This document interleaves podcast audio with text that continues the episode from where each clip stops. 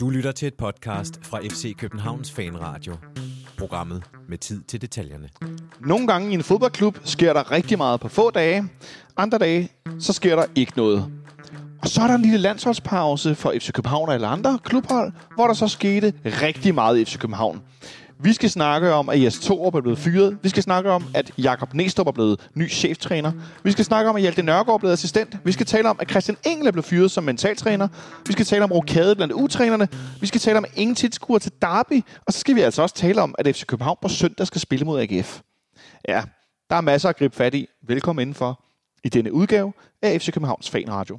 Mit navn er Jonathan Folker, vi skriver i dag den 30. september 2022. Jeg sidder bænket i FC Københavns Fanklub, og det er udgave nummer 387 af de almindelige afsnit i FC Københavns Fanradios historie. Det er en lidt speciel udgave i dag, fordi at vi er hele fire mennesker samlet her til at starte med, og to af dem de sidder placeret ikke så langt fra hinanden et sted på Sjælland. Det kommer vi tilbage til om et øjeblik, fordi jeg har en gæst med hernede i fanklubben, og det er Nikolaj Ingemann. Velkommen til, Nikolaj. Tak skal du have. Ej, hvor er det dejligt at være her. Det er skønt at være tilbage. Jeg har glædet mig.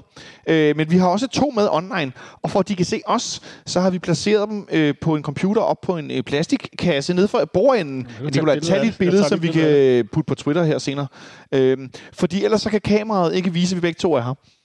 Øh, og så kan de se os. Og det er bare lidt bedre, når man kan se hinanden, når man fører en samtale, end at man sidder kun og taler som en telefon, fordi ellers så bliver det sådan noget, hvornår bryder man ind i hinanden og afbryder hinanden, og så bliver det lidt bedre, når vi kan vinke og øh, lave sjove øh, ballondyr, det ved jeg ikke, om nogen der kan, øh, og så videre. Jeg ser på, øh, Mathias kan. Ja, Mathias kan sikkert godt. Øh, men fordi dagens ene gæst, øverst på vores skærm, oppe i højre hjørne, ved siden af et FC København fanradio-logo, der vibrerer, fordi at jeg taler, der sidder dagens første gæst, nemlig Mathias Holm Stenstrup. Velkommen til, Mathias. Mange tak. Og hvor er det henne i verden, at du befinder dig? Jamen, jeg er, jeg er hjemme. I, øh, jeg er jo her hen over sommeren flyttet til en lille by, der hedder Gislinge. Ligger lidt uden for Holbæk. Så det, det er her, jeg bor nu. Mit nye hud. Så uden for Holbæk. Ja.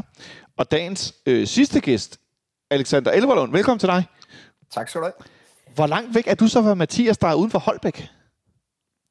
Hvad er jeg? En øh, kvarter 20 minutters køretur derfra, vil jeg skyde på. Jeg er med herude er det lige ved siden af Ja.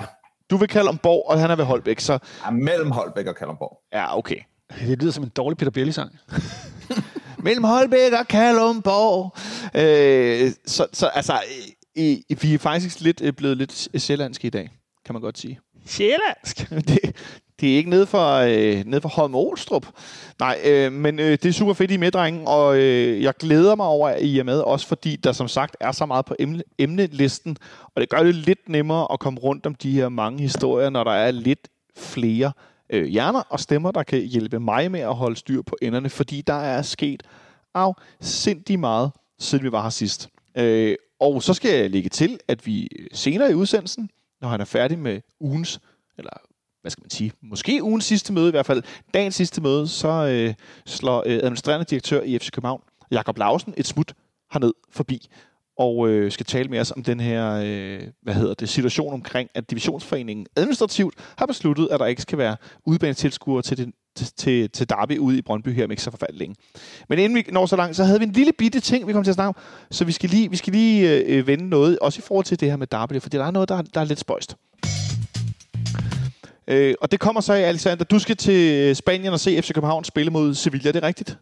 Det er korrekt. Og i den forbindelse undersøgte du, om der var andet fodbold, der foregik i Sevilla, som jo er en fodboldglad by, øh, i forbindelse med, at du er dernede. Og der spiller Real Betis på hjemmebane mod Atletico Madrid. Er det rigtigt forstået? Yes. Og det kunne du selvfølgelig godt tænke dig at se. Det kan man jo ikke få tænkt dig i. Øh, hvad kostede den billet, du kunne få til den kamp? Altså, den billigste billet, jeg kunne finde online, kostede 120 euro. Det er ret voldsomt for en, øh, en kamp i den spanske liga, som ikke er mellem lad os sige Real Madrid og Barcelona. Øh, hvad ligger eurokursen i? Er det sådan noget 7 et eller andet sted? Det er 7,5, som den altid gør. Ja, øh, så det er en temmelig dyr billet. Kroner, ikke? Ja. Var det, Alexander, var det en billet med, med hvad hedder sådan noget, med, med forplejning eller noget, eller var det bag målet, eller hvor er vi hen?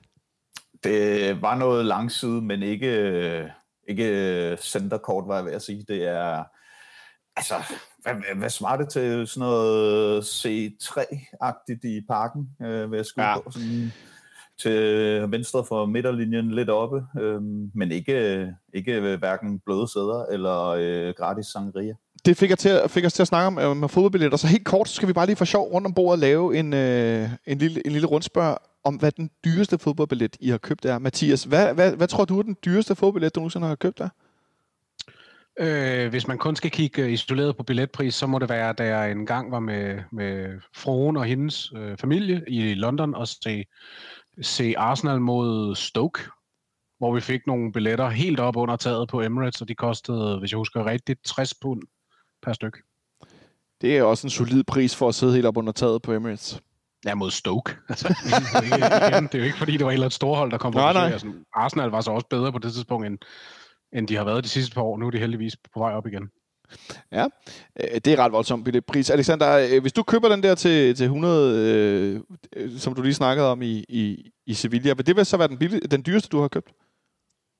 Ja, det vil det være. Jeg tror, at det næstdyreste har været en Champions League-billet til Bernabeu, Real Madrid mod et eller andet polsk hold, øh, og det var ikke engang til mig selv. Øh, men øh, men øh, der købte jeg fire billetter, de kostede 800 kroner stykket.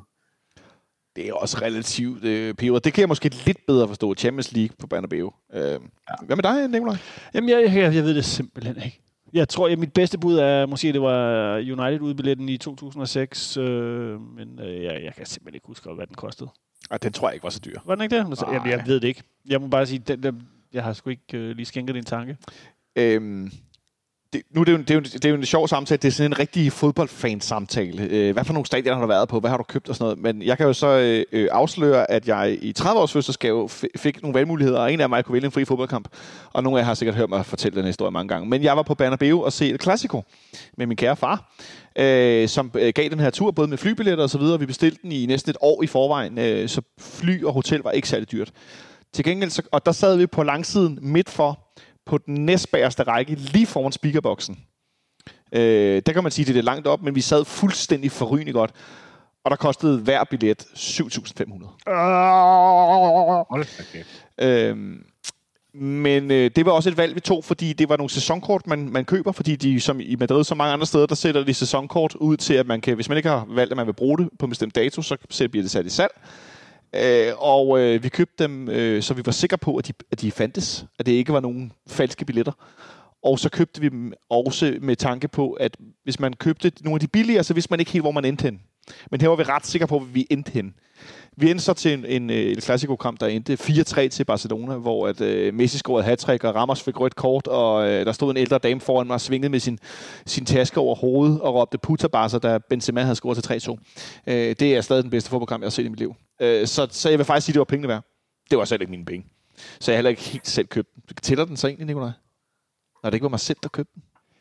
Ja, lidt, ikke? Okay. Altså, jeg betaler heller ikke selv for min, vil jeg så lige indskyde. Okay. Men hvis I sidder derude og har en rigtig god øh, billethistorie, det kan også være, at I kommer, øh, står til en kamp og tror, I har en billet, den er falsk, og så får I en billet alligevel, og ender med at komme ind. Hvad som helst. Så øh, skriv i kommentarfeltet på Facebook under øh, udsendelsen her, eller skriv på Twitter, øh, fordi jeg synes, sådan nogle historier er skide gode. Så kan det være, at vi lige vender tilbage til den øh, senere på efteråret. Nå, vi skal snakke om FC København. Fordi at øh, efter vi optog sidste gang, det gjorde vi øh, mandag den 19. september.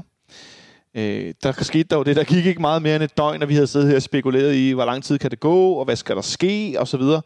Øh, og så kom der en nyhed ud øh, om eftermiddagen, om tirsdagen, øh, at Jes Torp per dags dato ikke længere øh, var ansat i FC København.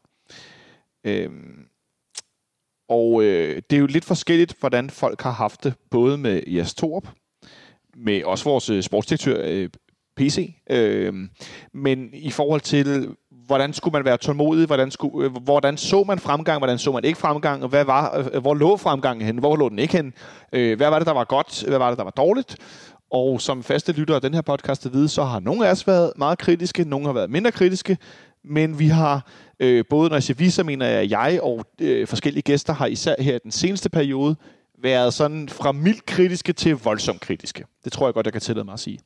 Vi har selvfølgelig været meget glade for nogle af de ting, der er sket på bundlinjen, altså resultaterne. Det værende så Danmarksmesterskabet, Det værende så øh, kvalifikation til Champions League. Det værende så øh, i sidste sæson øh, at kvalificere sig til at spille Conference League i foråret. Men når det kommer til indholdet, det er i hvert fald der, hvor jeg har forsøgt at kritisere mest. Øh, fordi en ting er bunden, og andet er, hvordan det ser ud, der hvor man ender med at komme hen. Øh, der har nogle af os også været meget kritiske. Øh, så nu er, vi, nu er vi endt med, at vi har fået en ny cheftræner, det skal vi selvfølgelig tale om bagefter.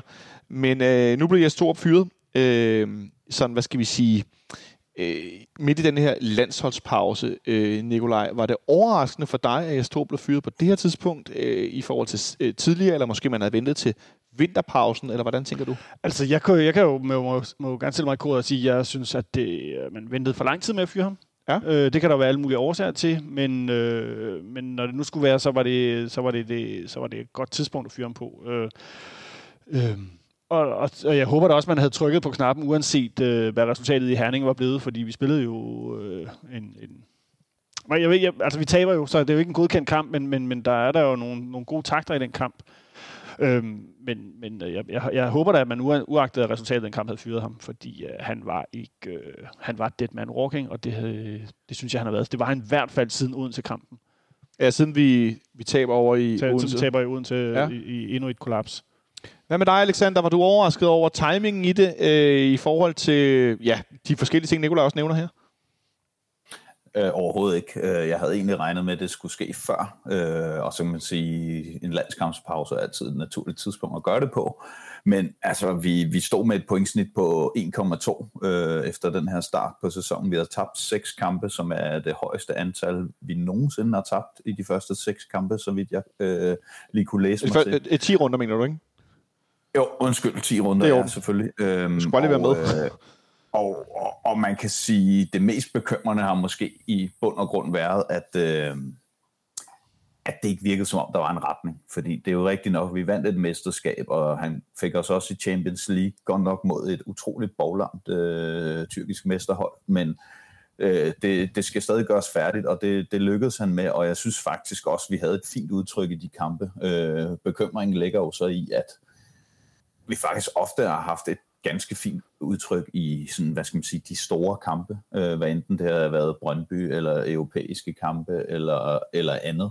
Øh, og, og det tilskriver jeg måske, at spillerne har været mere villige til at løbe den ekstra meter for hinanden og, og, og øh, altså smør, smør ærmerne op øh, i de her kampe, end, end de har været, når den har heddet Horsens hjemme eller andet. Øh, og det, det er selvfølgelig et problem, øh, at man som træner ikke kan motivere eller fastholde fokus, eller hvad man nu skal kalde det. Øh, og det, det er sådan et mønster, der har gentaget sig over de sidste to år, så, så, så det overrasker mig på ingen måde, og jeg synes som sagt, det, det er lidt for sent, det er sket. Mathias, hvornår tænkte du første gang, hvis du prøver at tænke tilbage, sådan, okay, nu vil jeg gerne have en anden træner. Så vi kan jo som fans nogle gange være lidt hurtige på aftrækkeren, men kan du huske første gang, du sådan tænkte, okay, nu, nu det er ikke godt nok det her. Nu, nu, er det, nu er det for dårligt. Ja, det kan jeg godt, og det, og det kan jeg, fordi det ikke er så forfærdeligt lang tid siden. Det var efter, vi tabte i Viborg i indeværende sæson. Ja. Der, øh, der, kom, der, der, der, der svang mit pendul over til, at der var jeg, der var jeg simpelthen nået til, at nu, nu synes jeg, at nu var det tid. Nu, nu, nu kunne jeg simpelthen ikke tro på det mere. Nej. Jeg, har, jeg synes jo ofte, det er sådan, når man har snakken om, om trænerfyringer, så kan det ofte blive meget sort-hvidt. Altså er man øh, 100% for eller 100% imod, og sådan synes jeg jo ikke, det er. Altså, jeg har aldrig været 100% det ene eller det andet, men så har man ligesom været overvejende, og jeg har i lang tid øh, været, været overvejende positiv i forhold til det, jeg, til det, jeg synes, jeg kunne se, og til de tegninger, jeg troede på, det ville føre til. Og derfor var jeg i den her sommerpause for eksempel øh, ret positiv omkring, altså jeg troede virkelig på, at vi med det mesterskab, der kom i hus, og en trup, der blev holdt samlet, og alle de her ting, vi har vendt så mange gange efterhånden, jeg var helt overbevist om, at den her sæson, der ville man tage, altså der ville klubben simpelthen ryge på nye højder, sådan rent spillemæssigt i forhold til, hvad vi har set, i, i, når man snakker om dominans og mål scoret og, og, og alle de her ting. Øhm, men nederlaget i Viborg, det var, øh, det var det, der gjorde, der, der kom jeg over til at være overvejende imod øh, imod Torup, vil jeg sige. Altså overvejende for en fyring. Ja. Så øh, et 4-2 nederlag i Viborg, hvor vi lukker to kontramål ind, og et mærkeligt straffespark, og i hele taget ser, ser, ser taktisk udklasseret ud i store del af kampen. Øh, Nikolaj, hvornår øh, var du første gang sådan, okay, nu, nu, nu, det, nu, nu det skulle slut? Og det, jeg, det, det, synes jeg er lidt... Det, det, jeg synes, det er svært at... Mm hvornår det, hvor, altså nu er det slut. Jeg, jeg kan sige i hvert fald, hvornår jeg første gang synes, der var noget, der ikke var, som jeg øh, håbede på, det skulle være. Øh, og det, det, det var den øh, 26. november øh, 2020. Det, det har du simpelthen på dato. Hvordan kan det være? Jo, fordi det er den dag, hvor, øh, hvor Jes Torup nægter at, at stille sig op og forsvare Sanka, der er blevet, øh, hvad skal man sige, nu bliver jeg nødt til at lige at sætte det i anførselstegn, blev, blevet ydmyget. At, ej, ydmyget er jo nok lidt for groft at bruge, øh, men, men i hvert fald øh, latterliggjort af, af TV3, øh, hvor de ligesom, det er jo ikke en hemmelig optagelse, de bruger, men de fleste kan måske huske det her interview med Sanka, hvor han inde i parken øh, kommer op og skændes med David Kroner, som så bruger en lydbid eller og bruger kameraet efter de er færdige med interviewet, og så har de altså noget et billede af, hvor han ligesom står og... Og, Og de står og diskuterer hvor de lidt. står og diskuterer, øh, og, og Sanka vil have, han, han synes, at øh, han skal, Kroner skal sige undskyld for de latterlige spørgsmål om, hvorvidt at, øh, han virker rystet. Øhm, og det, det, udvik, det bliver til sådan lidt en... Øh, det bliver sådan øh, noget, som vi har sat, øh, ligesom står stort op og se Sanka ryste og se, hvad det har. Og så dagen efter, så, så nægter Torup ligesom at stille sig op for Sanka, men til at det, øh, det må han selv lægge rode med. Øhm, og det er jo, det, der, der, der var bare sådan et, du kan ikke engang stille dig op for dine folk, der bliver... For, altså, det, der, der, der, var sgu, øh, der synes jeg bare, der var noget her, som ikke var, som det skulle være, i, i hvert fald i det, jeg anser, som bør være en god cheftræner. Og når man først ligesom får sat sig det for øje, så synes jeg bare tit, jeg kunne begynde at se sådan nogle ting, hvor jeg tænkte, jamen Torup, du er måske ikke den rigtige leder det rigtige sted. Øhm, og så det, det voksede øh, stille og roligt, og jeg synes tid, øh, oftere og oftere det blev tydeligt, at hans ledelsesstil slet ikke passede til den her klub. Så ja, to år tog det, fra jeg opdagede det til han Hvad sagde du? 28. november? Ah, 26. november 26. november. 2020. Ja. Mathias, du markerer. Jamen, jeg synes jo bare, det er interessant, det Nikolaj siger, fordi det er jo det, er jo det man, man ret hurtigt har kunne mærke i, i hvad kan man sige, i FCK-fanmiljøet, at ret hurtigt, så, så, så, så fik Thor delt vandene forstået på den måde, at der var en, en, en, en, en stor del af fanbasen, som ligesom fuldstændig stejlede på hans kommunikation og på hans retorik og måde, og, eller manglende evne, vil jeg hellere kalde det, til at forstå klubbens størrelse og hvordan vi ser os selv. Og det, det, det, det tror jeg var en af de ting, der, der gjorde, at han næsten fra nærmest fra første dag, eller i hvert fald meget, meget hurtigt, øh, tabte en hel masse. For eksempel, jeg tror alle sammen, vi kan huske det her interview med mellemsæsonen og, og de her ting. Ja, Øh, med Brøndby.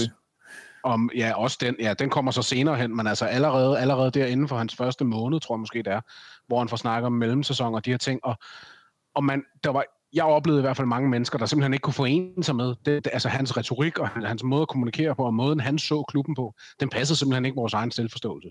Og det, det skabte en kløft meget, meget tidligt i, øh, i, i forholdet til S2. Det Hvad med dig, er Alexander? fald mit indtryk.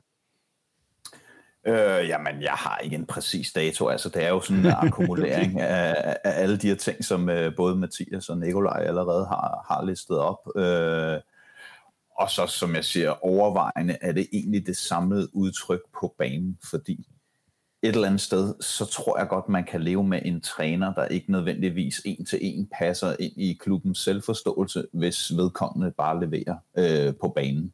Øh, og det, det gjorde han ikke. Altså jo, resultaterne var der i en periode, og vi fik som sagt der mesterskaber, en fin uh, Conference League-kampagne og, og alle de her ting, men det var famlende, jeg har sagt. Jeg har brugt det ord rigtig mange gange herinde i fanradioen, men det var bare famlende. Det var som om spillerne ikke vidste, hvad de skulle, når de havde bolden. Øh, når vi senere skal tale om Næstrup, så er en af de forser, han har, det er jo det her med at at være meget tydelig omkring, hvad han ønsker af spillerne, både sådan i forhold til indstilling og sådan noget, men også rent taktisk. Altså, når vi spiller bolden ud nedefra, øh, skal vi så bruge øh, to eller tre mand, øh, der trækker ned mod boldholder, og altså sådan nogle helt klassiske skabeloner, og der øh, var Jes jo selv ude og sige, jamen, øh, jeg skal jo ikke spille kampene for dem, og være, have en Playstation-controller og alt det her.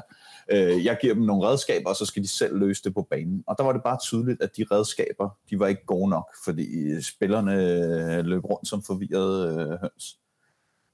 Eller skide kyllinger, som nogen også øh, har sagt. Nikolaj? Ja, men altså, det, vil- jeg vil jo også gerne sige, at det har jo ikke...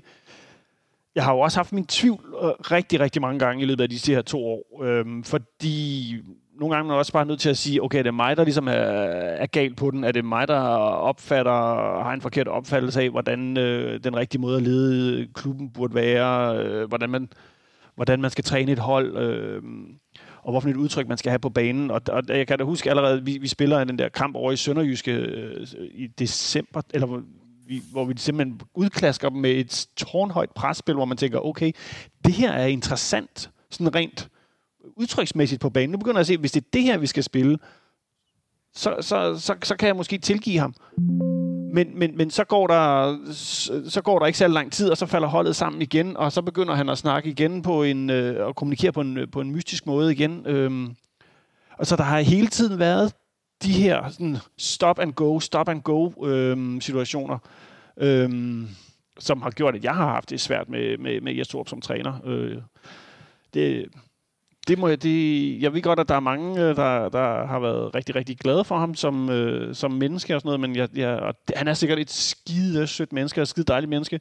Det, jeg kender ham overhovedet ikke personligt, jeg kender ham jo kun, øh, som det har jeg set på, træ, på, på træningsbanen, og, og interviews med ham på, på, øh, på tv. Øh, og det er bare, der, det, som træner var han bare den forkerte træner den der kamp i Sønderjyske, du nævner, det er for øvrigt kamp, hvor vi angiver, at vi spiller 3-4-3. Men det øh, gør vi så ikke, ved, hvilket Glenn Ridder, som bliver meget vred over. Jeg tror faktisk, vi ender med, det er at, rigtigt, vi ender ja. med at få en bøde for det, hvis jeg ikke tager meget fejl. Vi vinder 3 i Haderslev. Nej, vi får ikke nogen bøde for det dog. Gjorde vi ikke det? Nej, Jeg blev klaget, men jeg tror ikke, vi Jeg er en klage over det, men Ja, vi fik okay. ikke nogen bøde. Øhm, Ja, og efter det, så lavede man det jo om, så man ikke længere behøvede at angive, hvilken startopstilling man Lige skulle præcis. Øh, spille med, men bare hvilke 11, der startede ind. Men for ligesom at runde den her del af, så kan jeg godt øh, fortælle, hvornår jeg første gang tænkte, at Jes Torup øh, ikke var den rigtige træner. Han starter med i sin første kamp at vinde 2-1 hen i parken over Avarta i en pokalkamp. Ja. Det er under corona. Øh, der er en del unge spillere på banen. Men det Øh, første, øh, det er, den, øh, er, det, øh, er den eneste pokalkamp, han nærmest har vundet. Det må det være. Fordi at øh, efterfølgende, så taber vi til Midtjylland herinde på straffe, Ja. ja. og så taber vi til øh, Nykøbing Falster 3-0 sæsonen efter. Det er en, en god uh, track record her. Ja, det må man sige. øhm, fordi vi vinder over Avarta med unge spillere på banen. Det, der, er Rasmus, øh, nej, Rasmus Højland kommer ikke ind på banen, men der er Alexander Hjelmhoff, som er stoppet med at spille fodbold efterfølgende. Mm. Er på banen, Det var et øh, stort blandt andet. Bare lige indskyde, at øh, Ja. det var også en af de få kampe, hvor at, øh, vi vandt efter at være kommet bagud. Oh, Mathias er jo kejseren af, at vi, vi vinder ikke, når vi kommer bagud, statsene. Men øh, jeg kan bare afsløre for mit eget vedkommende, vi vinder den her pokalkamp, og så tager vi til Herning den efterfølgende weekend, og så taber vi 4-0, hvor vi stiller op i en 3-5-2-opstilling.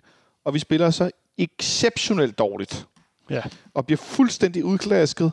Så I kan bare score, Evander scorer, sidst du scorer et langskud, der dykker hen over, øh, hvad hedder det, øh, øh, Kalle, og så ned i, i målet. Og, altså, det er bare, det er bare en super sløj kamp. Og så efterfølgende, der står Jes Torup, der ser vi billeder af, han står sammen med Midtjylland-folk, og sådan griner og hygger og krammer lidt, og hilser på gamle venner. Og der kan jeg bare huske, der fik jeg sådan lidt, det der, det er ikke en mand, der lige har tabt 4-0 til en mesterskabs, øh, hvad skal man sige, konkurrent. Det er simpelthen ikke okay. Og så vil nogen sige, hold da op, og din snor er godt nok kort og så videre. Ja, det kan godt være, som Nikolaj snakkede om, eller som jeg prøvede at formulere, det der med, at det kan blive meget fanagtigt, det kan blive sort-hvidt. Men jeg kan bare huske den der følelse af, at vores træner havde lige tabt 4-0. Vi var lige blevet smasket af FC Midtjylland igen, igen, igen. Og han stod bare og grinede. Og det var et efterår, øh, hvor vi tidligere under Ståle Sobakken, hvis jeg ikke husker meget galt, ryger ud af Europa herinde, hvor at, øh, er det rigtigt husket? Er jeg galt på det Ja, nu? det er mod Rijeka. Ja, hvor Carlo Bartolic, øh, nej ikke Bartolic, hvor, hvor Modrasja har, har travlt med at grine med gode venner fra Kroatien, og folk var rasende. Og så gik der ikke så lang tid, så oplevede vi igen nogen, der skulle stå efter et nederlag og grine med nogen, de var gode venner med. Jeg kan bare huske, at jeg nærmest fik en tik over højre øje. I, altså sådan, stop det der. Så gør det væk fra kameraet. Når vi ikke kan se det, så hils på dem, men du skal lade være med at udstråle, at alt er fint, og du er gode venner med dem, vi lige har tabt til, som vi skal vinde mesterskabet over. Så øh, I jeg, den første Superliga-kamp. i hans første Superliga-kamp. den ligger, ligger, ikke? Det, øh, Det er altså også der, hvor han øh, siger, at vi øh, går... Det er der, hvor de spiller og siger, at vi skal ikke spille, øh, vi skal spille mand mod mand-mand øh, i, zone for, eller i stedet for zoneforsvar, hvor han bruger udtrykket, jeg følte, at vi havde brug for at prøve noget nyt, for at ruske lidt op i tingene. Og så det er også, det er også det, det er fandme en underlig måde at, at, at være sådan et, vi skal vinde et mesterskab, men, men så du vil prøve noget nyt at ruske op i tingene. Ja. Jeg tror, jeg tror Prøv måske ikke... lige i den anledning at lægge mærke til, hvad Næstrup han siger, hvor han siger, der skal ikke laves nogen paladsrevolutioner, det bliver først i vinterpausen, at vi begynder at arbejde mere indgående med tingene, og at man kan forvente, at der er et andet udtryk. Ja. Og, det, og det er jo det, det handler om. Når du kommer ind midt i en sæson, så kan du ikke lave revolutioner. Øh, altså, det skal jo gå galt. Det må man sige. Det gjorde det også. Øh, og så øh, skal jeg nok lade mig at snakke med om, at jeg har ønsket, at jeg fyret stort set, siden han blev ansat, men det er ikke nogen hemmelighed, det har jeg. Jeg synes simpelthen, det var forkert. Jeg synes simpelthen, det var et decideret forkert valg. Øh, og så kan vi tale om øh, timing og hvad man har mulighed for osv. Men at ansætte træneren, før man ansætter hans chef, altså sportsdirektøren, det er for mig stadigvæk en gigantisk gåde, at det kunne lade sig gøre at gøre det, og dermed vælge på vegne af en anden end den, der bliver chef for træneren. Øh, ja, og det, det, var, var det var der, vi endte. Øh, om et øjeblik skal vi gå videre til, hvem vi har ansat i stedet for. Mathias, du markerer igen. Ja, jamen jeg vil bare, øh, i forhold til hele Torup-snakken, vil jeg også bare lukke den af med at sige, at nu sagde du det forkerte valg. Jeg, jeg, jeg har selv troet på i lang tid, at det har egentlig været langt hen ad vejen det rigtige valg. Men for mig at se, så har det været det rigtige valg, fordi at jeg har hele tiden troet på, at han har været ansat som en transitionstræner. Ah. Altså han, hans job har været meget, meget mere end at skulle ind og vinde kampe med FC København. Han er i, mit, i min optik, at han fra starten af blevet ansat til at, at trække FC København i en anden retning. Og derfor blev man nødt til at have en type, som var markant anderledes end det, man kom fra, altså Ståle både i forhold til mandskabshåndtering, og det var der rigeligt snak om dengang, men også i forhold til at tro på unge spillere og have en lidt anden tilgang til spillet. Vi er helt enige om, at han har ikke været tydelig nok i sine offensive koncepter, og det er aldrig helt blevet rigtig godt, ud over fem kampe, hvor Darami han var fantastisk.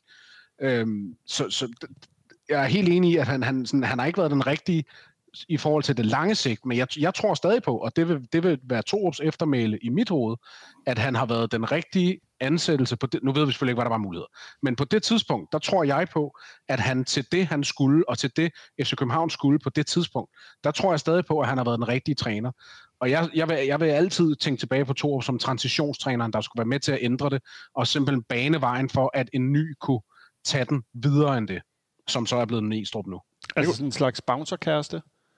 Mellem de to ja, store kærligheder. Det, altså, ja, ja, det, så det blev aldrig kærlighed, men altså, det var... Altså, det, der hedder en rebound. Øh, nej, så skal du tilbage til... Nej, nej, nej, det hedder rebound, når du går ud og kysser med en anden, inden du går ind til din nye kæreste. Nå, jeg har altid kaldt bare en bouncer. Nå, okay. Ja, ja, så kan man bare se.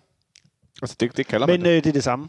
Vi er ja. enige, selvom vi kalder det noget forskelligt. Men jamen, jeg tror, at Mathias har måske øh, ret på nogle områder, og så er der måske nogle områder, hvor jeg tænker, at øh, Torup simpelthen gabt over øh, et for stort brød, eller blev overrasket over, hvor, hvor, hvor, hvor voldsomt presset er omkring, både fra fans og fra, fra, fra, fra presse, fra, ja, altså fra, fra spillere måske også endda, ikke? at det, det, det er ikke bare sådan lige at komme ind i, i parken og sige, øh, det er en mellemsæson, fordi så bliver du sgu slagtet. Øh, og det, det, det tror jeg simpelthen bare ikke, han var den rigtige mand til at gøre. Og, øh, og jeg, det er også derfor, jeg tvivler på. Jeg tror, Torup skal nok få en fin karriere, og jeg tror, at Torup havde været en perfekt assistenttræner herinde.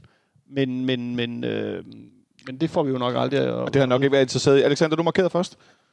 Jamen, det var bare i forlængelse af det, Nikolaj siger. Så tror jeg også, altså Torups karriere har jo også været, at han har været i nogle gode klubber, men han har ikke været i nogle store klubber. Altså Midtjylland var en lille provinsklub, som så er blevet større, og nu også er blevet mester flere gange osv. Øh, og både Gent og Genk er jo også nogle øh, så meget ikke ind i belgisk fodbold, men det er i hvert fald ikke andre lægter Klub Brygge og sådan noget. Og, og jeg tror, at hele det der pres øh, har været for meget for ham. Han er blevet overrasket, som Nikolaj siger. Øh, og så øh, vil jeg så skyde på, at han i fremtiden vil bedre kunne varetage et job, hvis han nogensinde får muligheden for at komme til en af de her lidt større klubber i Belgien, Østrig, whatever. Øh, det er jo ikke sikkert, at han gør det, men øh, nu tror jeg til gengæld, at han er forberedt på, hvad han går ind til, og det var han overhovedet ikke, da han kom til København. Sidste, og, og sidste. det er jeg fuldstændig enig i. Øhm, og så, som vi også omtalte tidligere, jeg tror, Storups, Torups største problem helt fra start, det var, at han simpelthen ikke forstod størrelsen af, af FC København. Altså man kunne høre det i hans udtalelser, og, og det ramte ham jo igen og igen og igen, og det blev jo ved. Det stoppede jo ikke efter en måned, og som ligesom forstod, og det var sådan, altså, man, man, man, man fornemmede jo som fan, eller det gjorde jeg i hvert fald, på trods af, at jeg var øh, øh, overvejende pro Toro, hvis man kan kalde det det, så fornemmede man jo, at han forstod ikke klubbens størrelse. Og han blev ved med at komme med nogle udtalelser med, som, hvad med Brøndby, og alle de der ting, som han jo kom med et langt stykke inde i sin ansættelsesperiode. Så der var bare, manglede bare en grundlæggende forståelse for, for vores størrelse og vores, vores, øh, vores, den måde, vi ser os selv på. Ja. Sidste ting, Nicolaj, inden vi går videre. Du markerede. Ja, men øh, det er jo måske også det her med presset for, at du skal vinde alle kampe hele tiden. Det, det, det, der, det, der, det, det, jeg tror bare, det kræver et specielt øh, mindset. Øhm, der er ikke plads til... De blå og gule. Nej, det er der fandme ikke, mand. Nå, det er der aldrig nogensinde. Øhm, jeg synes bare, vi skal øh, lukke den ned øh, med den her verbale gavekurv, vi nu har uddelt til, til Jes Torup. Øh, og så... Øh, jeg stille et spørgsmål? Ja, det må må du gerne. Hvad, hvad, hvad vil du huske Thor for? Jeg vil huske ham for at være så dårlig i medierne, så jeg nogle gange nærmest slukket for min stream, fordi jeg har ikke længere Flow TV, så jeg kan ikke sige, at jeg for tv'et. Det, det bliver jeg nødt til at sige, og så vil nogen sige, nej, det er negativt. Ja, men, men jeg har aldrig nogensinde i mit voksne liv oplevet at ikke have lyst til at se interviews fra FCK TV med FC Københavns træner. Og jeg undgik i måneder af gangen interviews med Jes Torup, fordi jeg simpelthen blev vred, når jeg så dem, fordi at han netop han fik kaldt sektion 12 for sektor, sektor 12. Og han fik sagt de mest sindssyge ting, hvad med Brøndby og alt det, der vi har nævnt. Så jeg må, jeg må desværre sige, at det, jeg vil huske mest for, var hans evne til ikke at få mig til at tro på ham. Og ikke indgyde håb i mig om, at jeg skulle støtte hans projekt. For som jeg sikkert har gentaget, som en freaking papegøje, hvis en FC København-træner får mig til at tro på det, han gør med vores hold, så vil jeg være den altså den første til at stå i et uvær eller en havstorm, eller jeg får lyst til at sige øh, sådan et, et vulkanudbrud mod, rettet mod os. For jeg siger os. Fordi det er os, der taber, og det er os, der vinder. Men han gav mig aldrig nogensinde håb og tro på, at jeg skulle følge hans projekt. Så det vil jeg huske ham for. Det kan jeg sagtens følge dig i. Ja, jeg, jeg, jeg endte jo nærmest med at miste øh, bare sådan den der ekstraordinære lyst til at se fodbold. Det blev meget mere sådan en, lidt en pligt, når jeg skal også lige sige, nå, okay. Øh, jeg tror bare, vi skal lægge den ned der. Vi bliver også nødt til at tale om, hvad der er sket fremadrettet, fordi ellers så bliver det sgu en for lang snak. Thanks for tuning in to FC Copenhagen Fan Radio. You're listening to Atiba Hutchinson. Fordi når man fyrer en cheftræner, skal man også ansætte en cheftræner. Det er jo noget af det allermest, øh, hvad kan vi sige, åbenlyse. Og øh, der gik jo ikke lang tid efter nyheden om, øh, at Jes Torp blev fyret, var ude, at så lød overskriften på fck.dk, Jakob Næstrup, ny cheftræner i FC København. Jakob Næstrup tiltræder som ny cheftræner i FC København med øjeblikkelig virkning på en aftale, aftale, nu kan jeg slet ikke tale, frem til 2026. PC siger en masse ting om øh, i den her udtalelse, eller den her pressemeddelelse er det jo i virkeligheden, øh, om Neses, øh, hans evner, hans kompetencer. De kender ham rigtig godt. Øh, han kender klubben rigtig godt, og så videre. Og Næstrup øh, siger nogle ting omkring, at øh, det er specielt, han skal overtage efter sin øh, forrige, øh, hvad skal man sige, chef i det daglige. Øh, men at, øh, og han har udtalt stor respekt for Jes Torup, men at øh, netop som Alexander var inde på før, på den korte bane gælder om at stabilisere i Superligaen, så vi har mulighed for at spille med om titlen efter jul. Gennem vinterpausen handler det om at forbedre, og, øh, de har skrevet om at forbedre og forbedre. Det må være en fejl. Øh, Det det virkelig forbedres. udtrykket, som FC København skal stå for. Vi skal være det bedste hold i Danmark. Og så var der et pressemøde senere samme eftermiddag, klokken 4, tror jeg det var. Jeg skyndte mig i hvert fald hjem fra arbejde, så jeg kunne se livestream for, øh, på, for, på FCK TV's YouTube-kanal. Og jeg kan bare tilstå, at jeg personligt blev så sindssygt lettet af at høre øh, Jakob Næstrup. Jeg så nogen, der sagde, at han var nervøs, og han sad og læste en tale op og sådan noget. Jeg synes faktisk ikke, han virkede nervøs. Jeg synes, han virkede meget, meget stålsat. Og jeg synes, han sagde nogle helt bef- vildt befriende ting. Og grund til, at jeg fortæller det her, er, det er for mig lidt i forlængelse af det, jeg nævnte før med Jes At han fik mig øjeblikkeligt til at tro på det projekt, han starter. Og det overrasker mig faktisk lidt, at det gik så hurtigt. Men han sagde, og måske er jeg bare en fan og nem. Det kan godt være. Men han sagde bare nogle ting, der var så krystalklare om, hvad vi skal som FC København. Hvad for en klub vi er, hvilken retning vi skal gå i, og hvordan vi skal gøre det. Han skulle ikke ud i, om vi spiller 3-4-3 eller 4-4-2, eller hvad det var, men der var bare nogle ting i, i hans øh, retorik, som måske fordi jeg har været fan af den her klub i mange år, blev meget tryg.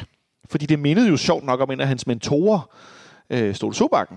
Men I har været meget, meget klar i spyttet, men det giver i hvert fald mig, Alexander, nu spørger jeg dig som kommunikationsmand, altså det giver mig en, en større tryghed, når jeg øh, ikke er i tvivl om, hvad den her person, der skal bestemme noget over noget, som jeg øh, holder meget af, han vil med sine ting. Er jeg for nemt til at give køb på de her ord med svung i?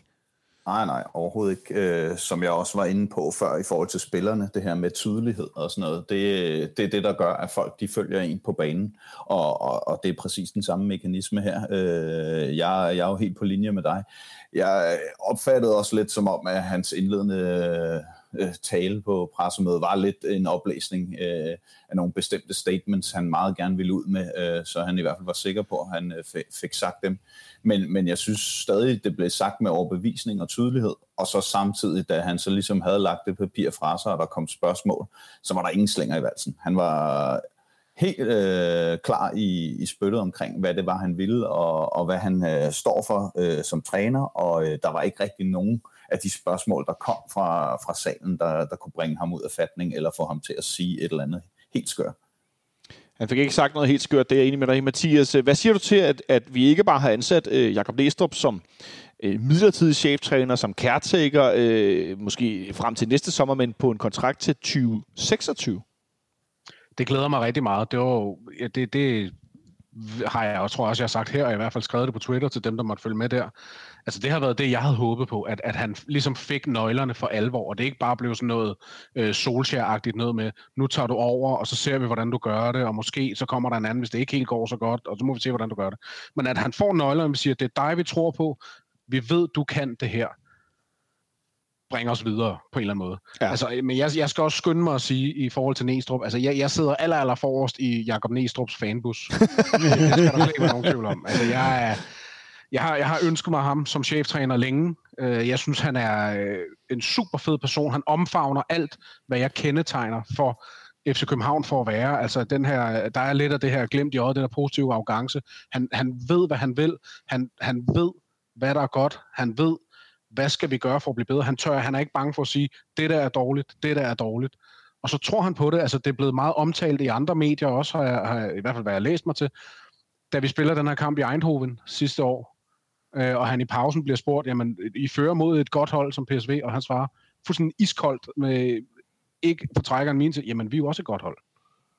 Altså, hele den der indstilling, jeg er vild med det, og jeg, jeg tror på, at øh, altså, jeg, var, jeg var så bange for, at man ikke turde ansætte ham, og vi ville lave øh, trænerudgaven af en Rasmus Højlund, øh, hvis, vi, hvis vi ikke fastslog ham. Fordi at så, så var jeg sikker på, at så ville han ryge et andet sted hen, og så ville han være en Bo Svensson, i vores termer, som er en, hvad vi aldrig kunne komme i nærheden igen, fordi nu, nu var han stukket af for os.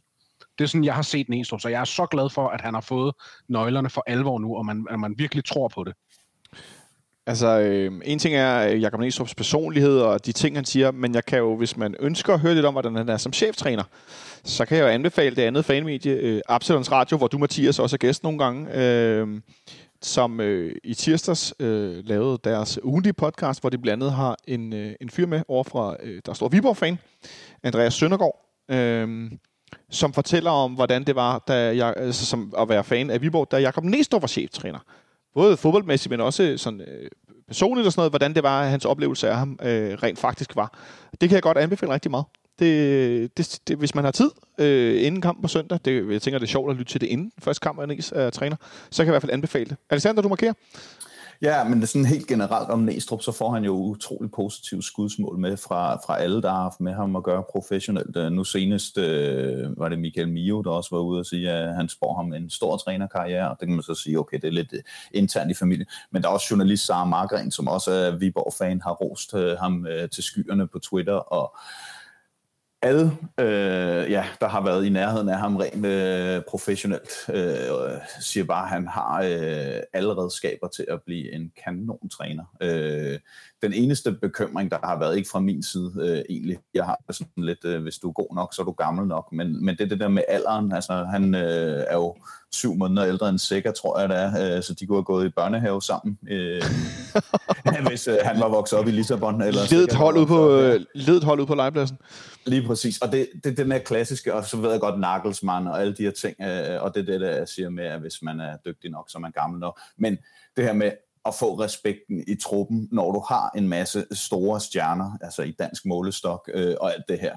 Øh, det har jeg hørt noget mumlen i kroner omkring. Jeg er ikke i tvivl om, at han sagtens kan håndtere det, fordi han netop er så tydelig i, hvad han vil, øh, og ikke er bange for at give en skideball. Men, men det kunne være sådan den eneste bekymring, jeg, jeg har stødt på, når jeg har hørt folk omtale Næstrup som øh, ny træner i København. Du markerer, Nikolaj? Jamen altså, nu har jeg også ligesom været en tur rundt på tror jeg, i samtlige medier for ligesom at høre, hvad, hvad, hvad folk har at sige fra Mediano til Kvartibold til øh, stort set alle, de snakker med. De, de har den ene ting, der er, at den er, så, han er så tydelig i sin kommunikation. Altså, du er ikke i tvivl om, hvad det er, han vil, hvornår han vil have det, og hvad der skal gøres. og det, det, øh, det synes jeg, det, øh, det er sgu meget betryggende. Altså også fordi det, vi har, det, er det er præcis, præcis modsatte, vi har manglet, øhm, synes jeg i hvert fald. Men, men, men, men med alle de... Og du, du alle mener, de, det er jo præcis det modsatte, vi havde? Ja, det er præcis modsatte, vi havde, ja. Okay, godt nok. Sorry. Nu bliver jeg forvirret. Øh, og- det, det, det, altså man kan jo nærmest undre sig over, hvorfor fanden ansatte vi ikke ham som cheftræner til at begynde med, hvis han var så god. Men, øh, men det kan jo godt være, at uh, Mathias har ret omkring det der med, at der lige skulle bruges en, øh, en bouncer. Ja, Mathias? Øh, ja, men øh, det var bare på det her med alderen. Altså, jeg, jeg, er også stødt på den her meget, og, og øh, ligesom øh, Alexander siger, for mig er det overhovedet ikke en bekymring. Men det er også fordi, at casen er lidt speciel. Altså, det er jo Jakob Næstrup, det er jo, vi snakker om en, en, en mand, som har været ungdomsspiller i FC København, som har vundet granen. Det synes jeg er en Hov, hov. fed pointe. Det passer ikke. Har han ikke vundet graden? Nej, det har han ikke. Det Han har har- øh, Samuel Brask Marosi i hvert fald bildet også ind i en Han har tidligere. modtaget granen, men granen er ikke noget, man kan vinde. Det er ikke en konkurrence. Ah, overkløver. smølle Det er ikke en overkløver. Det er, altså, det er ligesom, man vinder jo heller ikke en, en, Nå, en fredspris. Den har Altså. han modtaget. Han har modtaget granen. Øhm, altså, så, så han, han er jo, han er jo en, en, en, en af KB's egne og FC Københavns egne. Og så er der jo også bare det her med, at han... Det kan godt være, at han er ung, han er 34, men han stoppede altså med at spille fodbold for, øh, hvad bliver det, 11 år siden i 2011, og har været træner lige siden. Så det vil sige, at nu sad jeg og sammenlignede ham for eksempel med sådan en som Christian Poulsen, som mange har nævnt som et alternativ, som jo selvfølgelig er det ældre på alder, men han har øh, færre års trænererfaring fordi han selvfølgelig har haft en spillerkarriere, og først er stoppet, da han var, hvad, det ved jeg ikke, 36 eller 37 eller sådan noget. Ja, noget den stil. Så derfor har han ikke lige så mange år. Han har, han har været øh, træner nogle år i Ajax, som assistenttræner, og det er sådan set det. Hvor det, det er bare sådan det der med, med, med, øhm, med, med hvad hedder det, sammenligningerne nogle gange, at, at jeg synes alder, det, det, er lidt for, det er lidt for billigt at, øh, at, at køre den af på, at han kun er 34. Og så derudover, så er det også på det, at han er jo en, han er en af de få, der kan, helt, kan komme helt op og battle Ståle i forhold til historik som træner i, i, i, i FC København. Altså Ståle, det er jo så mest som træner, og så havde han selvfølgelig sit hjertetilfælde, der, der gjorde noget ekstra. Men ellers så er Næstrup jo en, af- en af de få, der har været i FC København så lang tid, og har så meget historik med sig, at jeg, jeg, jeg, jeg, jeg tror, det er meget, meget, meget få fans, der, der, har, en, der har noget imod Jakob Næstrup. Og jeg tror virkelig, han blandt en rigtig stor del af fanskaren har meget lang snor. Altså, jeg tror, vi er mange i den bus. Det kan være, det er en dobbeltdækker med harmonika. Øhm, jeg, jeg, jeg ser rundt omkring noget af kritikken, Alexander, gå på, at Næstrup er ikke så erfaren som cheftræner. Det, det er fint nok, at han kender klubben, og han ved, hvad det vil sige at være herinde, og alt det pres, der er, men han, at hans erfaring som træner ikke er særlig stor. Er det noget, du kan, du kan hvad skal man sige, genkende til, eller forstå, nogle folk er lidt nervøse for? Nej, overhovedet ikke. Jeg har faktisk haft en, øh, en lille disput med øh, Niels Christian Frederiksen, øh, TV3-kommentator, på Twitter omkring lige præcis det her, hvor øh, Niels Christian Frederiksen jo mener, at han er alt for uerfaren, og øh, så tror jeg, jeg skrev til ham et eller andet, eller har du nogensinde set Ståles CV, da han kom til København? Øh, og så begynder Niels Christian Frederiksen at ævle om hans kampe som spiller, og øh, han har haft et hjertestop, og alle mulige ting, som jo som menneske gør ham mere erfaren.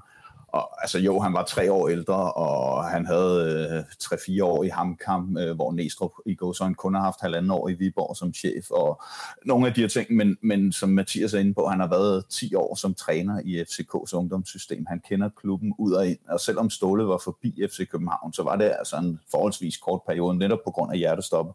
Øh, og der vil jeg bare sige, at den erfaring, Næstrup kommer med, er ikke jeg vil stadig sige, at Ståle var lidt mere erfaren. Han blev også kåret til årets træner i Norge osv., men, men det er ikke voldsomt meget mere erfaring, Ståle kom ind med, og han var jo måske et mere ubeskrevet blad, fordi netop Næstrup har været i København i 10 år, og man har kunne følge ham som sportschef, uanset om man har heddet øh, CV eller Ståle eller nu PC, øh, og set, hvad er det for et stykke arbejde, han laver. Øh, så, så jeg synes overhovedet ikke, der, er- der er et problem, øh, hvis man i hvert fald som Niels Christian Frederiksen gør, fremhæver Ståle Solbakken som en erfaren træner.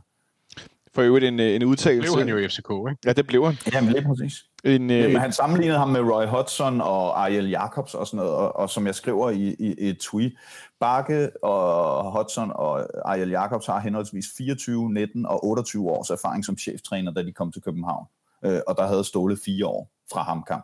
Øh, altså, så det var også sådan lidt mærkeligt, at han satte øh, Ståle i bås med dem øh, i forhold til, hvornår man bliver ansat, for det var jo det, der var hans anke i forhold til den erfaring, øh, Næstrup har. Øh, Næstrup har øh, lige så gode forudsætninger for at, at, at gøre det lige så godt som Ståle og være træner her i 13 år. Jeg siger ikke, det sker, men jeg kan slet ikke se, at hans forudsætninger skulle være dårligere end Ståle Solbakkens.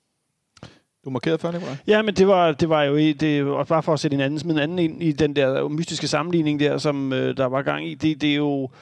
Det var jo øh, en anden, der var kandidat på et tidspunkt, som der var ingen, der løftede øjenbrynen over. Det var jo Bruce Svensson, som jo havde nærmest endnu mindre erfaring. Altså han havde erfaring fra, fra Liefring i, i Østrig, men, men, men stadigvæk øh, virker det som om, at øh, han er en toptræner, man skulle have fingrene i. Jeg tror også, han har været en ja. skide god træner, men han har jo ikke noget erfaring fra topniveau overhovedet.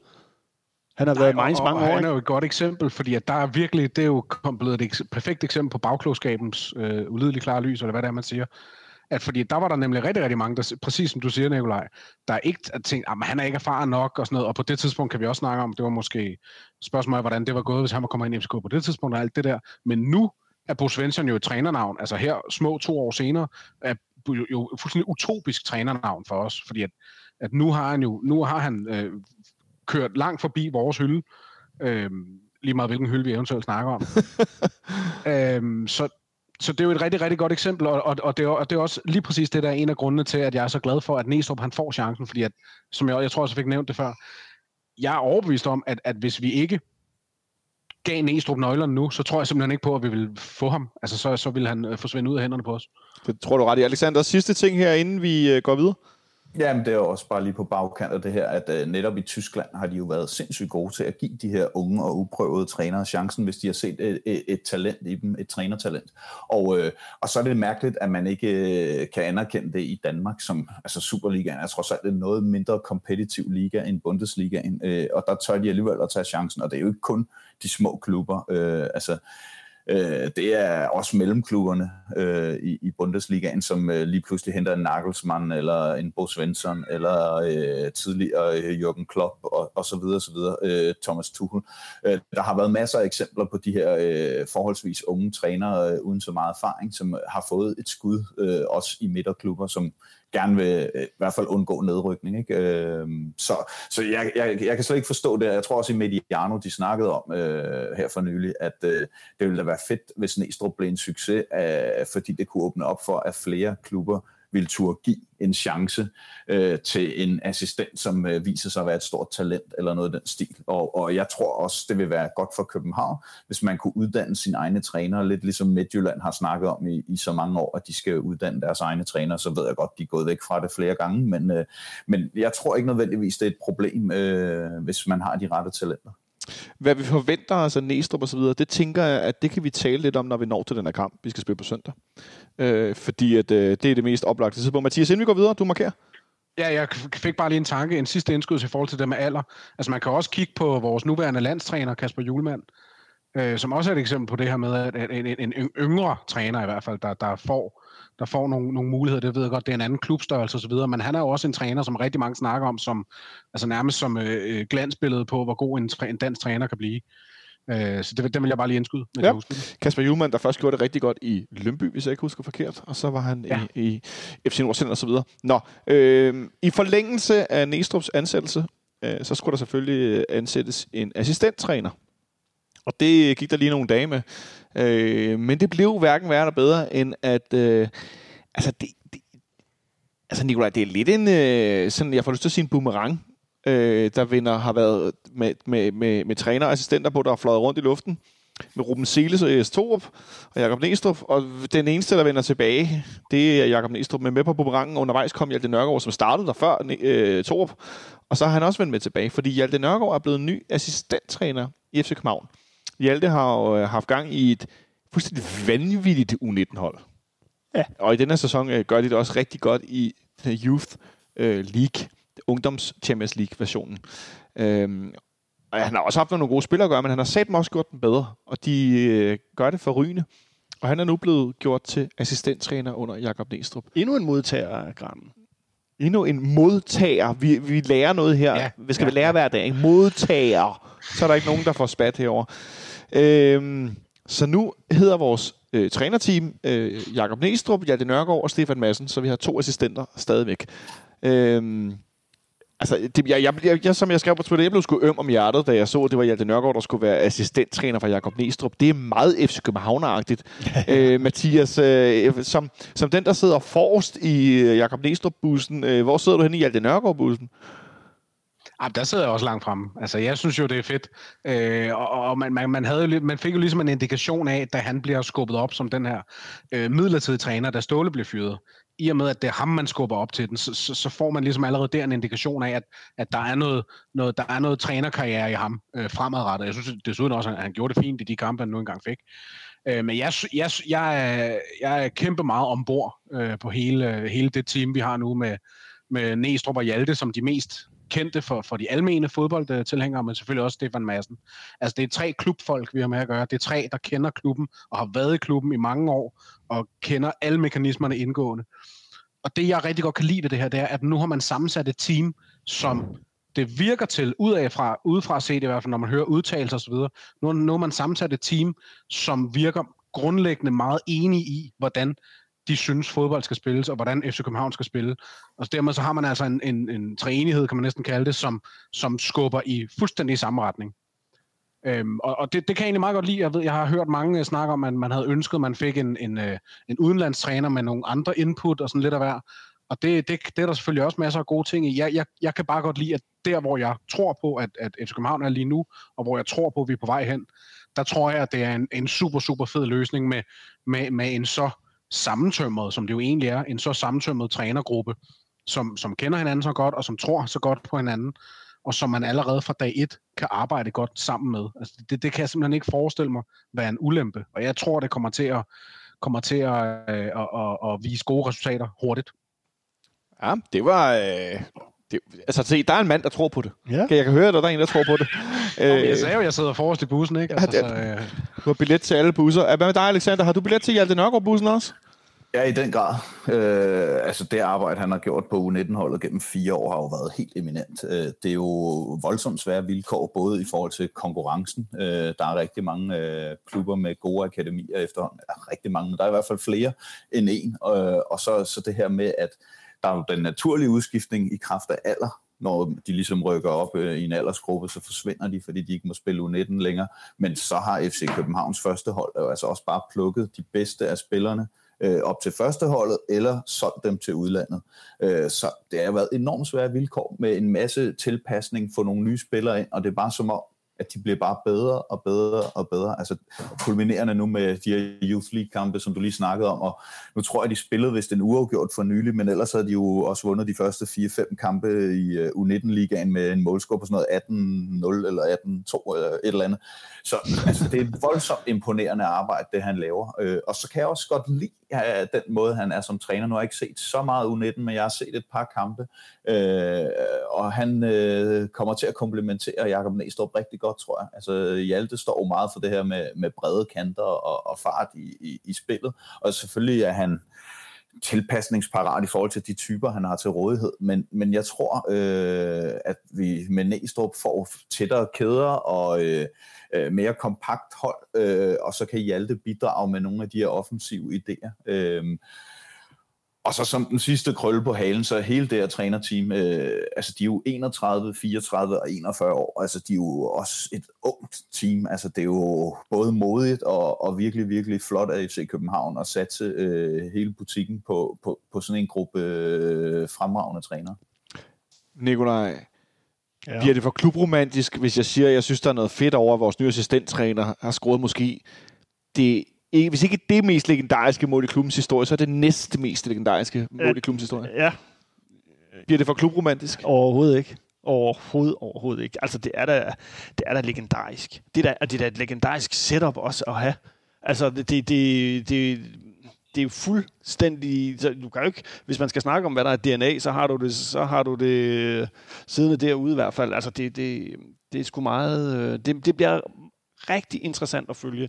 Og øh, som du også har været inde på før, så har de nok lidt længere snor, end nogle andre vil have. Øh, men øh, det, jeg, jeg glæder mig rigtig meget til at se fodbold. Men er det ikke interessant, Mathias, at vi snakker nu om DNA og FC København DNA, men man i to år har arbejdet sig, øh, synes jeg, og det kan godt være, at jeg er gal på den, så må I fandme korrekse mig, at man har gjort en del for at arbejde sig væk fra det, der var det her DNA.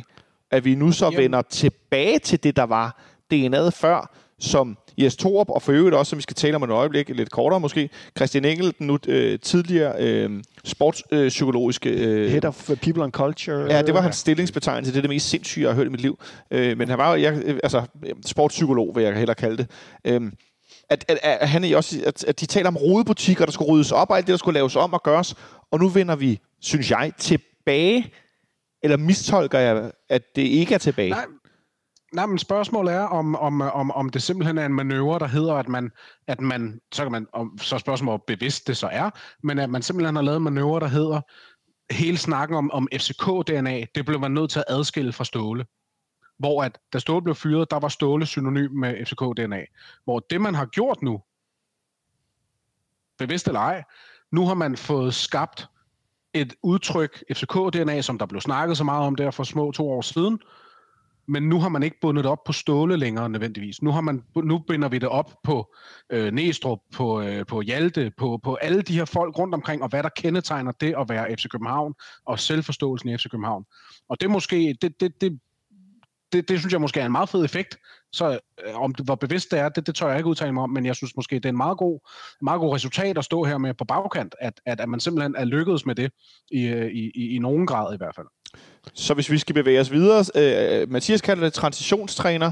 Alexander taler om, at det, der er mere, øh, mere tydelighed, det er mere klart, der er mere en retning, man vil gå i, som med de her yngre træner. Hvor efter er det derhen, Nikolaj?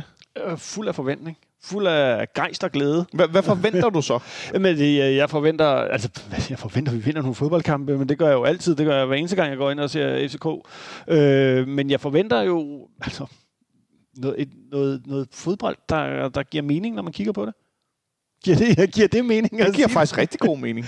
øh, ja, og jeg forventer, at øh, jeg kan stå med korslagte arme og se, øh, se noget udvikling fra kamp til kamp. Øh, og det glæder mig rigtig, rigtig meget til, fordi det har jeg haft enormt svært ved øh, i, en, i en lang periode. Øh, og jeg elsker at se øh, fodboldkæder øh, bevæge sig rundt omkring på banen. Øh, det, det, har, det har jeg sgu ikke rigtig nyt her det sidste stykke tid.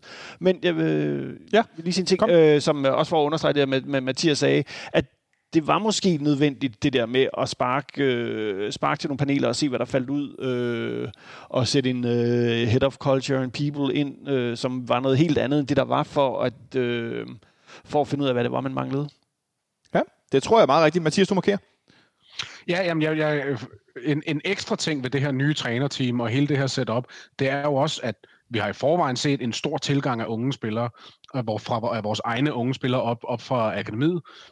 Men nu har vi altså øh, både cheftræner og assistenttræner, som har arbejdet med de her unge spillere på ungdomsholdene også, som kender dem indgående. Det er ikke bare en ung spiller, der kommer op og skal bevise sig for en anden træner, som har set dem spille, selvfølgelig her og der. Det er altså øh, spillere, eller det er trænere, som har arbejdet med de her spillere, der kender deres styrker og svagheder ud og ind. Og det er jeg spændt på at se, om øh, for eksempel sådan nogle som øh, Ori og Jelert og Noah Sasa og hvad det ellers hedder, de andre unge, de næste, der er på vej. Øh, hvad, hvad det kommer til at give for os. Jeg kommer til at tænke på, at det er ret interessant, at dagen inden Jes Thor blev, blev erstattet af Jakob Næstrup, der sad jeg hernede i fanklubben og optog øh, den sidste episode fra den her af Fanradioen, hvor Benjamin Dane øh, meget øh, klogt og grundigt argumenterede for, at Brian Rimer, ja, det var, som ja, er assistenttræner ja. i Brentford øh, med, under Thomas Frank, han skulle være den næste cheftræner. Nicolai, er det, er det på sin vis en, hvad kan man sige, en form for Brian Rimer, vi nu har fået ind som cheftræner. Selvfølgelig er der noget, noget andet erfaring og sådan noget, men det her med at kende alle de unge spillere? Ja, det, det, en form for Brian. Altså, det ved, man, man, man, får en træner, der har kendskab. Man har to trænere, der har kendskab til akademiets arbejde. Tre trænere, der har kendskab til akademiets arbejde øh, igennem mange år. Øh, jeg tror ikke, der er nogen, dog ikke, at der er nogen romantik øh, specielt forbundet. Altså, hvis Babacar er den bedste ude på træningsbanen, så er det ham, der spiller. Øh, og, og sådan er det. Øh, og så tror jeg, men jeg tror til gengæld, der igen er en risikovillighed. Og det som præcis som, øh, som, øh, som Mathias var inde på, at øh, der er nogle måske i den her i forhold til de unge spillere, Noah Sasa for eksempel, eller sådan noget. Der er måske noget, øh, noget bedre kendskab til deres forser, og måske bliver der en lille smule kortere til, til, til førsteholdet. Det, det tror jeg nok, at den er ret kort i forvejen. Ja. Så det, men det, det, vi ved det ikke. Det er jo det, der bliver... Jeg har det sådan... Jeg, hold kæft, for jeg glæder mig til at se, hvad der sker i de, over de næste ni kampe, som jo så er i løbet af oktober måned. Øh, Ja, det er vanvittigt. Øh, så det, det, det, det, det bliver helt vildt, altså. Det er lige før, at den der lange pause også bare bliver sådan, det er fedt, der er en lang pause. Nej, det er det ikke, men... Nej, det er ikke så fedt. Øh. Øh, Mathias, øh, i forbindelse med, at øh, Næstrup begår til chef, og Hjalte begår til assistent, så manglede der nogle træner nede i U-rækkerne. Der har vi jo lavet en rokade øh, blandt nogle af trænerne. Øh, kan du ikke prøve lige øh, at øh, gøre os lidt klogere på, hvad det er, hvad man egentlig har gjort for at øh, udfylde alle positionerne? Jo, altså det, det man har gjort, det er, at man har faktisk øh, egentlig gjort, lavet den samme rokade, som blev lavet tilbage i, øh, i november eller oktober 2020, hvor Ståle blev fyret, og da man rykkede Hjalte øh, midlertidigt op som cheftræner, der gjorde man det, at man rykkede den daværende U17-træner, Alfred Johansson, op som U19, og den daværende U15-træner, Martin Vingård, op som U17-træner. Og det er så dem, der faktisk er blevet rykket op igen. Øh, så nu, den nye U19-træner, det er Alfred Johansson, som har været U17-træner for de sidste tre år, og har gjort det rigtig, rigtig godt med U17-holdet. U17-holdet, som blandt andet valgte guld sidste år, The Double endda, hvis jeg husker rigtigt. Øh, Både pokal og, øh, og, og deres liga. Og så Martin Vingård, som vi jo kender øh, som spiller. Han er rykket op som, øh, som ny U17-træner, og så har man så ansat en Jonas Rothausen som ny U15-træner. Det er så ikke et navn, jeg er super bekendt med, må jeg jo nok erkende. Men de to andre er jo, er jo nogle folk, som, som hvis, man har, hvis man har gået bare en lille smule op i, i talentudviklingen i FC København de sidste par år, så er det navne, man genkender. Is, især øh, Alfred Johansson som træner, og selvfølgelig Vingård mere sine, sine spillergærninger i klubben. Jeg kan indskyde, at øh, Jonas Rothausen, som du ikke kendte, det kan man godt forstå, han har kun været i klubben siden i sommer. På FCK.dk skriver de, at han kom til talentafdelingen i sommer som assistenttræner og analytiker, og den plads skal genbesættes, inden Jonas overtager U15. Indtil det er på plads, så fungerer den nuværende U15-assistent, Markus Thorlak, som cheftræner. Så der er altså sket en, en hel del i organisationen, øh, både omkring førsteholdet, men også længere ned i rækkerne, hvor at nogen, der er en del, der er blevet forfremmet, kan man vel godt sige, øh, efter at have prøvet sig af. Øh, nu, vi, nu, vi bliver nødt til at blive lidt ved det klubromantiske. Alexander, hvordan har du det med, at Martin Vingård er ungdomstræner i FC København? Jamen, det synes jeg er jo dejligt. Øh, igen, som øh, jeg var inde på tidligere, det er fedt, øh, hvis vi kan uddanne vores egne trænere. Det behøver ikke nødvendigvis at blive til cheftrænere, men i en tidligere øh, fanradio øh, har vi også øh, snakket om det her med, at vi er jo altså ikke kun sender spillere til udlandet, vi sender også ledere og trænere øh, til udlandet i, i forskelligt omfang. Og, og der er det selvfølgelig klart, at vi går, selvom han ikke er københavner-dreng, så øh, føler man jo stadig lidt, at han er en af vores egne. Så, så det er jo helt vildt fedt, fordi hans næste skridt kan jo så naturligt nok blive U19, hvis han gør det godt og er, er interesseret i at fortsætte som træner. Øh, og, og hvem ved, en dag kan det være, at han står som cheftræner, hvis man ligesom holder fast i den her øh, rejse øh, i at uddanne træner. Øh, der har vi måske tidligere øh, hentet folk udefra, øh, altså jeg kan huske en Jan Mikkelsen, og altså der har været nogle forskellige, som jo har haft store karrierer og har gjort det godt, og ja, som jeg husker det, det, det må I ikke lægge mig til last, men han gjorde det jo vist også ganske fint som uh, ungdomstræner, inden han blev jo i hvert fald uh, ulandstræner uh, efterfølgende. Uh, så, så det kan jo også noget, men jeg er kæmpe fan af, at hvis vi har tidligere spillere, der gerne vil gå trænervejen, at vi tager dem under vores vinger. Ja, eller øh, ansætter dem for øvrigt i andre positioner i klubben. Øh, det synes jeg er fedt, hvis man har nogle, nogle evner, som ikke nødvendigvis er fodboldfaglige, øh, men øh, det kan være, man er uddannet inden for økonomi eller en eller anden ting. Øh, ja, det synes jeg i hvert fald er meget fedt. Mathias? Øh, Jeg vil bare nævne, i, i, nu hvor vi er i gang med den her romantiske snak, vi har jo også Morten Nordstrand ansat, Ja. som, øh, som sådan en... Øh, jeg kan ikke huske helt, hvad hans rolle er, om det er sådan noget angrebstræner for U17 og U19. Altså han har en eller anden rolle for begge hold. Jeg kan ikke lige huske helt, hvad det er, men mere det her med, at, at han altså også render rundt på træningsbanerne. Øh, det, det kan mit hjerte godt lide. Ja, jeg synes også, det er meget fedt, selvom at der på tidspunkt var noget med, at øh, nej, det var, ikke så, der, der, det var ikke så altid så pænt med Morten Nordstrand til sidst, da han var spiller, efter han havde forladt os. Jeg ved ikke, om det, det faldt folk lidt for brystet, han scorede de her, de her saksesparksmål mod os. Det, øh, det var som om, at øh, det, ja, ah, det, det, det sluttede ikke alt for pænt, selvom vi jo som regel har for vane at, øh, at synge pæne ting til vores øh, tidligere spillere. Den sidste okade, der var jeg lige kort inde på, Nikolaj, når det handler om, øh, hvad hedder det, øh, om hele kulturen og hele DNA'et og så videre. Er Christian Engels, som var øh, kom ind som øh, Head of People and Culture. det burde jo være den øverste chef, hvis du spørger mig, øh, øh, når man hedder det. Ja, Det kan godt være, at jeg Ja, ikke ja, forstår det- titler. Øh, Nej, ja, i stedet for, for, for den anden. Øhm, Nå, men bare i det hele taget, hvis du er head of people and culture, så er du jo chef for det hele. Det godt være, det bare mig. Øh, men han er i hvert fald også blevet afskedet øh, i forbindelse med, at Jakob Næstrup er blevet øh, ny cheftræner. Tror du, at de er ude at kigge efter en anden øh, sportspsykolog, eller hvad vi skal nu skal kalde det, en som en En, øh, mentaltræner af en art? og det er et godt spørgsmål, det kommer ind på, hvordan øh, Næstrup selv mener, han øh, er rustet til at håndtere den slags, øh, og Hjalte øh, og, og Steffen rundt om holdet. Øhm, så det, det, det vil tiden vise, det kan jeg simpelthen ikke øh, gætte på mere end det. Øhm, Ståle, der var mange år, vi ikke havde en øh, mental træner under Ståle, for eksempel. Øh, Ja.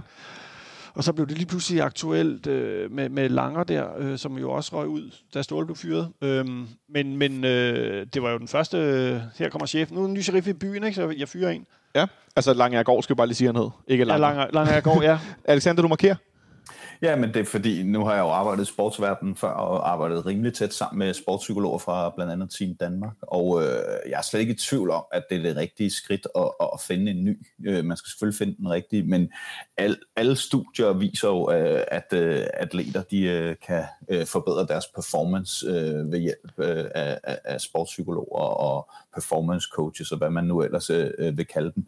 Så øh, med det unge trænerteam, vi har, vil jeg være overrasket over, hvis man har en så konservativ tankegang, at man tænker, det kan vi sagtens selv klare, fordi der er jo også en grund til, at man tager en 5-6-årig psykologuddannelse øh, og, og specialiserer sig i det, arbejder med atleter. Øh, jeg havde selv en rigtig god kollega, der var Team Danmarks sportspsykolog, øh, og havde nogle vildt gode værktøjer øh, til spillerne, både når de vandt og, og når de tabte, og nogen havde svært ved at sove, og altså du ved, alle de her ting, der er så mange øh, ting øh, i det enkelte individ, der påvirker deres præstation på banen, øh, som en træner jo ikke har et begreb om, hvordan han skal gribe det an, øh, medmindre han selvfølgelig selv har en psykologuddannelse. Så jeg vil være meget overrasket, hvis man ikke øh, genansætter øh, en person, og, og det behøver så måske ikke at være med sådan en fin titel og alt muligt, men altså bare få en sportspsykolog ind, og jeg kan i hvert fald anbefale et par stykker. Så øh, hvis vi øh, Den Altså, ja. får nogen ind, der har noget skulle have sagt, så kan det være, at vi skal sige, øh, ring lige til Alexander og spørge. Ej, det er Ja, fis. jeg kan se, den første vi har, de, er- det, ja, folk kan huske det her, Johan Falby, som vi ansætter i øh, 2014. Ja, det kan jeg og så, godt huske. så bliver han så afløst af Langager, Langager Gård, Ja. øh, som, øh, med, det, med det hvide hår. Øh, og så, Ja. Som, er han i Rosenborg, eller er han tilbage i Aalborg? han, jeg tror, han er i OB. Men han har, han har tilknyttet forskellige ting. Øh, det kan jo også være, han kommer tilbage her til. Ja. Det, det, men øh, ja, det er det, jeg tror, Alexander har, har, har en god pointe at det nok øh, vil være en smart idé også at få tilknyttet nogen på den ene eller på den anden måde. Jeg tror også, det kommer til at ske. Andet vil i hvert fald overraske mig en hel del. Det kan jeg godt afsløre. Øhm, der er sket rigtig, rigtig, rigtig meget. Altså, tænk engang, nu har vi talt en time og 10 minutter kun om, øh, hvad skal man sige, øh, udskiftninger og rokader i vores organisation. Det er som sagt kun lige under to år siden, at Stode Sobakken blev fyret, øh, kort efter, øh, at Johan Lange var taget til Aston Villa i England. Og kort efter Stoles fyring, der stoppede, øh, hvad hedder det, The Brain herinde. Nu har jeg pludselig glemt, hvad han... Øh, Frederik Let. Frederik Let, ja.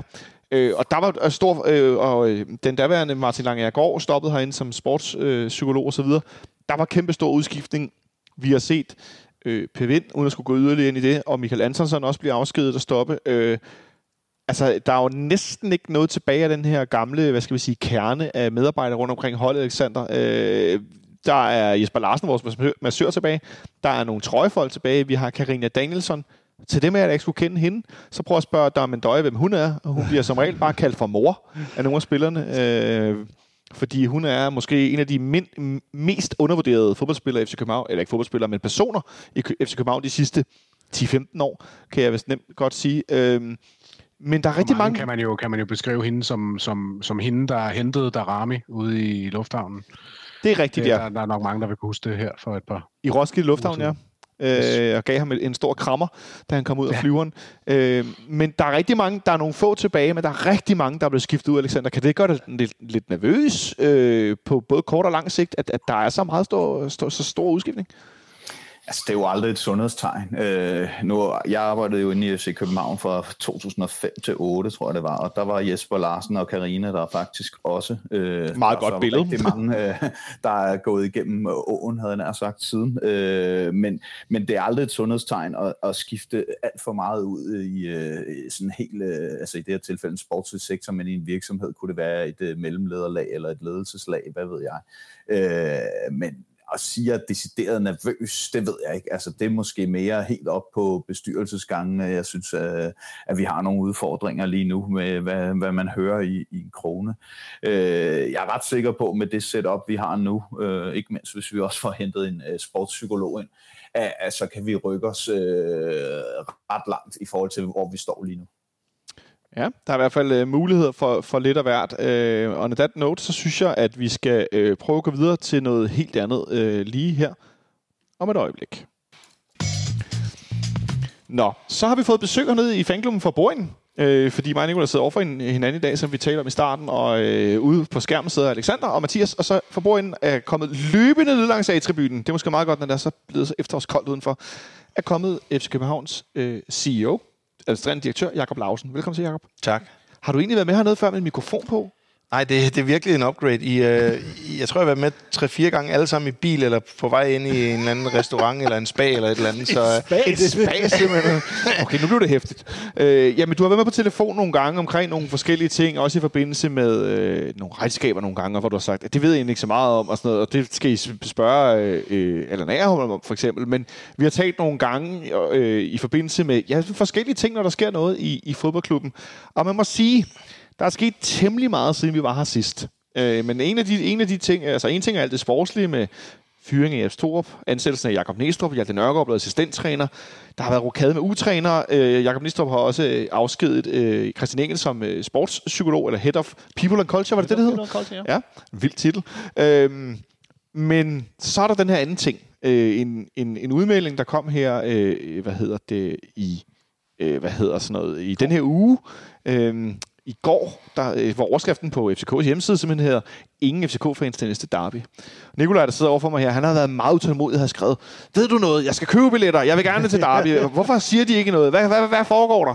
Øh, og jeg prøvede sådan at sige, ah, jeg, jeg tror, uden, og jeg vidste faktisk overhovedet ikke noget, jeg tænkte sådan, ah, det, det, det kunne være, at der var noget i gære i forbindelse med den øh, situation, der har været omkring det FC Københavnske fagmiljø den sidste, lad os, vi, lad os sige, på nogle måneder.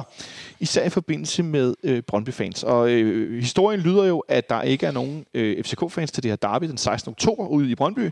Og det er en beslutning, der er taget administrativt af divisionsforeningen. Og når jeg nævner det så specifikt, så er det fordi, hvis det er en, en disciplinær udvalgsbeslutning for eksempel, så kan man anke en sag. Ligesom hvis en spiller får en, et rødt kort og får en karantæne, så kan man anke den her beslutning. Øhm, du siger jo blandt andet selv, Jacob, at der har været bred enighed om, om omkring fangrupperne, at man ikke ønskede at tage til kampen under de forhold, som øh, der var blevet tilbudt. Man kunne køre bus derud, og efter hvad der skete blandt andet på Fyn efter vores kamp i Herning for ikke så længe siden. Og den beslutning respekterer I. Så der er ikke nogen, der øh, FCK-fans til den her kamp af sikkerhedsmæssige årsager. Øh, og der vil være øh, det, kun det nødvendige personale rent sportsligt, som jeg læser det.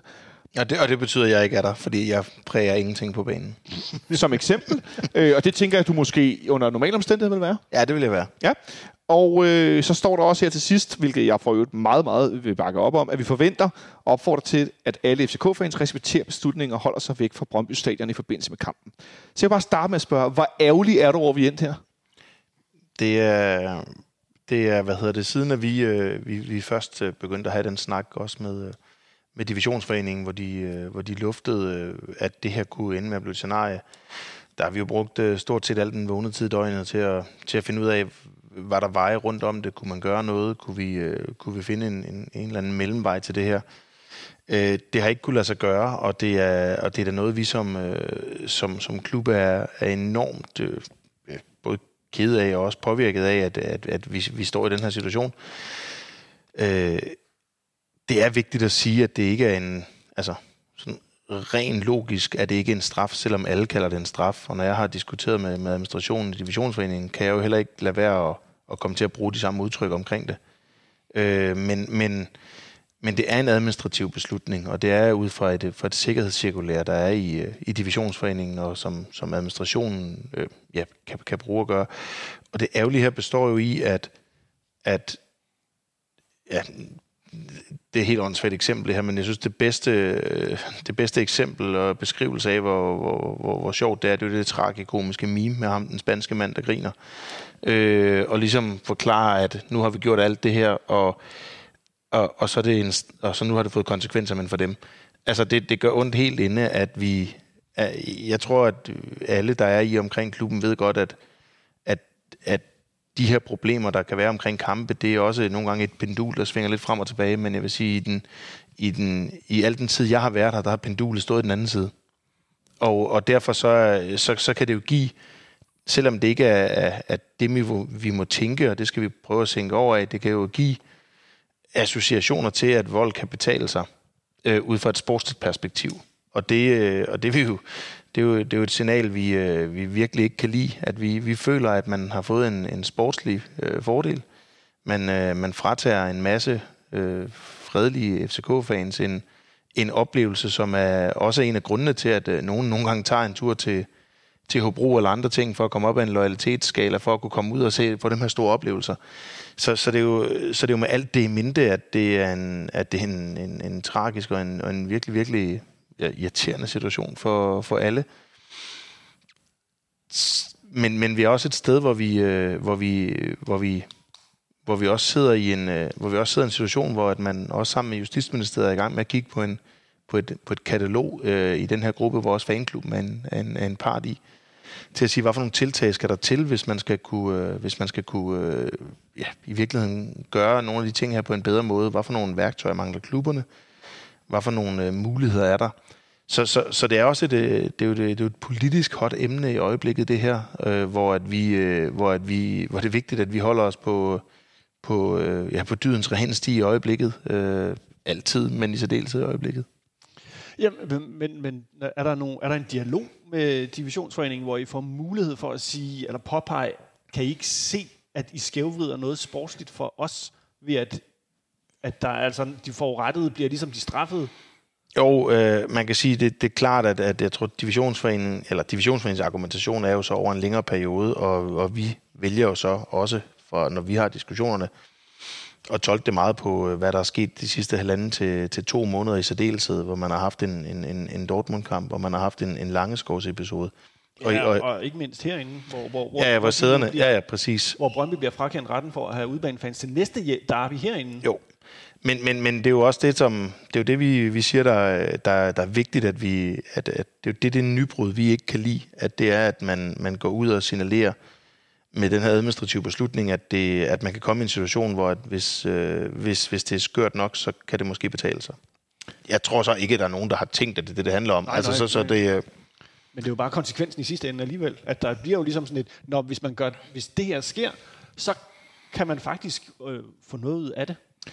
Den mindste, den mindste tilskuergruppe, der vil være til Derby ude i Brøndby, eller herinde for den sags skyld, det er udebanefansene. Øh, jeg kan ikke lade mig at tænke, at det handler om, at man tager den mindste gruppe tilskuere, som er nemmest at flytte. For det er svært at lukke alle, hvad skal man sige, hjemme. Hvis man skal lukke for hele stadion for hjemmebane-tilskuerne, så er det, så er det flest, man skal fjerne. Øh, men da man er den mindste gruppe, så er man også dem, der er mest udsat. Øh, overtolker, altså fortolker jeg det helt skævt, hvis jeg ikke kan lade mig at tænke, at det er et spørgsmål, at man kan ikke garantere de her menneskers sikkerhed. Jamen, du kan sige, at man har i hvert fald vurderet, at ved at bringe de to fangrupper her sammen, så, øh, så er vi et sted, hvor at, øh, man er bange for, at man ikke kan garantere for sikkerheden. Og det er også derfor, at, at vi har sagt, at hvis ikke at vores egen fangrupper kan, kan være der, har jeg så lyst til at køre ud i en bil. Øh, hvordan er det, hvad vil der ske, hvis, vi, hvis fem mennesker kommer i fem forskellige biler med en FCK-jagt på? Udsætter man sig selv for en eller anden risici i den sammenhæng også? Jeg har aldrig oplevet noget ved at komme i en lounge i Brøndby, der har været ubehageligt. Så, så så det er heller ikke, fordi det skal blive anekdotisk, at nu er det farligt. Men, men, men, det, er, men det er da klart, man sidder jo og tænker de ting. Ja. Øh, nævner Jamen, det, I forlængelse af det her, så, så som øh, Lausen siger, om, øh, om det ikke har været farligt at være i loungen derude, så havde op til, alt, op til det her derby, og derfor er jeg begyndt at, at, at spørge så meget her i, i løbet af sidste uge, hvornår der billetter, hvor billetter, det var, at jeg mistede selv lysten til at tage til Brøndby Stadion. Jeg havde det sådan, det, det, det, jeg synes, det bliver utrygt, det her. Ja, de her episoder, der har været, i, specielt i Dortmund, øh, og trøjestjælerier og så videre, og overfald. Men omvendt så på den, i den seneste 14 dage, så har jeg også bare været sådan, det kan simpelthen ikke være meningen, at der er nogen, der skal tro mig til, eller bruge bøllemetoder til, at jeg ikke skal kunne tage fredeligt til en fodboldkamp. Altså, det, det kan ikke være meningen. Og så kommer divisionsforeningen nu og siger, jo, det kan være meningen. Og det, det, jeg, jeg, jeg, jeg, blev, jeg blev sgu både vred, og så blev jeg også ked af det, over at vi står i sådan en situation nu, hvor øh, det ikke vold betaler sig ikke, men, men Konsekvensen lige nu er, at det er os, der det bliver udmod Ja. imod, som er, som er den, der ligesom bliver mest påvirket af det, kan man sige. mulighed for at vise, at det, man kan godt holde et derby, uden at der er ballade. Nej, men, men nu, som Nicolai var inde på før, Jacob, så øh, er vi i en situation, hvor det, til det næste derby hen vil der ikke være Brøndby tilskuere efter den ballade, der var herinde sidst. Øh, så det er jo først i, jeg får, ly- får lyst til at sige, eventuelt øh, måske en eller to kampe i et mesterskabsspil, eller faktisk først til næste efterår, at vi måske vil opleve det. Ja, lige nu ligner vi ikke to mesterskabshold. Øh, Det er sådan noget helt andet. Så kan det være et nedrykningsspil. Øh, det vil også være voldsomt. Hold da jeg håber, der, jeg håber, der satser på, at vi er i den rigtige ende. Så. Det tror jeg ikke, der er nogen om det her bord, eller ude i den anden ende, der ikke er, der ikke er enige med dig i. Men, men nu snakker du om, at man, at man er i dialog med Justitsministeriet osv. Jeg kan huske til FCK Insight op på øh, D-tribunen, hvor jeg tror faktisk, at Paul Mokayo blev præsenteret som ny spiller, for det skal være løgn. Øh, at der fik du selv øh, fortalt, at der var nogle forskellige spørgsmål fra salen, og fik selv nævnt, at der kunne snart godt komme en meget stor konsekvens. Og der var der så efterfølgende to øh, kampe, hvor der ikke var udbanetilskud, hvis jeg ikke husker forkert. Øhm, retorikken fra den gang, fra myndighedernes side og fra divisionsforeningens side, hvor meget er den skærpet siden dengang i, i dit, op, øh, ja, for, sådan som du oplever det? Man kan sige, der er, jo, der er noget her, der er rigtig godt, og der er noget, der er, der er irriterende eller skidt. Fordi der er ikke nogen tvivl om, at der, der er mange af de ting, vi også snakker om i, i den her myndighedsgruppe eller arbejdsgruppe, som er, er fantastiske værktøjer, eller værktøjer, vi simpelthen har brug for, hvis vi skal løse nogle af de ting her.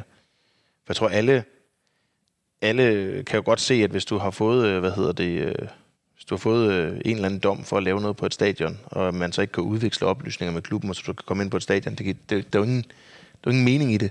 Eller det der med at sige, at hvis vi har en kamp, som er en højrisikokamp, om det så er en UEFA-kamp, eller om det er en, eller om det er en, en, en kamp i Brøndby, den offring, du skal gøre ved at blive ude på stadion en halv time mere for at få, øh, for at få alle de andre fans, som ikke har dårlige intentioner væk derfra. Det er en meget lille offring i forhold til, til det her, vi alle sammen går i lige nu, hvor man, hvor man også nogle gange bliver mødt med, okay, du arbejder i en branche, hvor det er så voldsomt, og du, du bruger al din tid på noget, hvor altså, er du ude at slås, eller altså, dem der, der er i yderringe det her, så, så der er masser af ting i den her arbejdsgruppe, Når som er... du, undskyld, afbrud, når du nævner det der med at blive 30 minutter efter, så er det fordi, at lovgivningen lige nu i Danmark ikke tillader, øh, hvad skal man sige, politi eller nogen, at lade nogen skulle blive ind på stadion. Jo, politi, men så er det en administrativ, eller administrativ anholdelse, og det er så måske lige voldsomt nok. Og det, øh, og det er derfor, man ikke gør det i Danmark. Så ja. Vi for eksempel nogle gange, også der, er der er ikke nogen her ombord, der ikke har været der, vil sige, at hvis du, man er ude i Europa, så bliver man holdt halv time, 40, 45 minutter, halvanden time nogle gange, lang tid, så er alle andre på stadion er væk. Undskyld, det var bare Ja, for... præ- nej, men, men præcis. Og så kan du sige, så i den arbejdsgruppe, der har der jo været øh, fanklubberne involveret, der har været divisionsforeningen involveret, DBU involveret, øh, klubberne og politiet og Justitsministeriet. Og så der sidder man så og arbejder på det her arbejdsdokument, som så nu er i går eller i dag blev, øh, blev sendt til Justitsministeriet, så har de jo deres egen forslag, og så ender det med at blive en eller anden lovpakke på et eller andet tidspunkt, som nok bliver præsenteret om ikke så lang tid. Og, øh, og der håber vi jo, at, øh, at langt de fleste af de tiltag, som vi har været med til at stå bag, de så, de så ligger i den mulige lovpakke, fordi det er også noget, der, som jeg tror kan være med til at ændre nogle af de ting her. Ja. Og ej, jeg bliver jo nysgerrig. Du vil se, må, må og kan sikkert ikke sige noget om, hvad det er. Jeg tror, Øh, jeg tror Justitsministeriet gerne vil... Gerne Ja, okay, vil, får- de- Mathias, du har byder ind herover. Så skal du tænde din mikrofon, Mathias, ellers kan vi ja, altså ikke sorry, høre. Sådan der. øh, ja, nej, men nu nåede, øh, nu nåede Jacob lige og, og nok lige at affærge den igen. Det var bare, jeg, jeg undrede mig nemlig her efter episoden i Dortmund. Der, øh, der var øh, Jan Bæk fra, fra Brøndbys afdeling, de var jo så, øh, han var ude og fortælle om, Øh, nej, undskyld, ikke i Dortmund. Det var den der resteplads øh, der, hvor han var ude og fortælle om, jamen, øh, der var et problem vi, havde, vi vidste egentlig godt, nogenlunde hvem det var, men man måtte ikke få det oplyst. Altså af GDPR-regler, så gjorde det, man måtte ikke få oplyst navnene på dem, der havde gjort det her, men man vidste godt, hvem det var. Og der, øh, der kan jeg huske, at jeg tænker, altså hvis det er sådan noget der, der blokerer for, for, for klubbernes arbejde, så er det jo fuldstændig sindssygt, at man ikke gør noget ved det. Og så det går jeg da også ud fra en del af det der. Det er bare ligesom for at pointere dermed, jeg, kan, jeg, jeg, jeg, jeg synes, det er rigtig positivt, at der bliver arbejdet den vej rundt i at, at fjerne sådan nogle jerndøde regler, som det, det kan jo aldrig nogensinde, det, I, I kan jo aldrig, klubberne, om det er den ene eller den anden klub, kan jo aldrig nogensinde gøre det ordentligt, hvis man bliver blokeret på den måde. Nej, jeg tror ikke, der er nogen, der sidder nede i EU og laver nogle GDPR-regler for at kunne beskytte hooligans.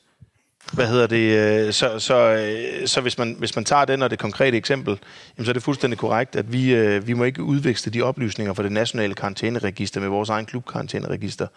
Og øh, den måde, man så skal udføre det på, det er, at du får en, øh, en pdf-fil øh, på en kampdag, som vi så skal destruere efter en kampdag, og den må du så fordele til de, til de, øh, til de indgange, at du har behov for at, at, at gøre det. Og den skal være på print, ikke? Ja, den skal være på print og øh, er ikke i høj opløsning. Og så skal nogle vagter, der har cirka 7 sekunder per, per visitation, vurdere, om I, det er et ud af de 40 mennesker, der er på en national karantæneregister.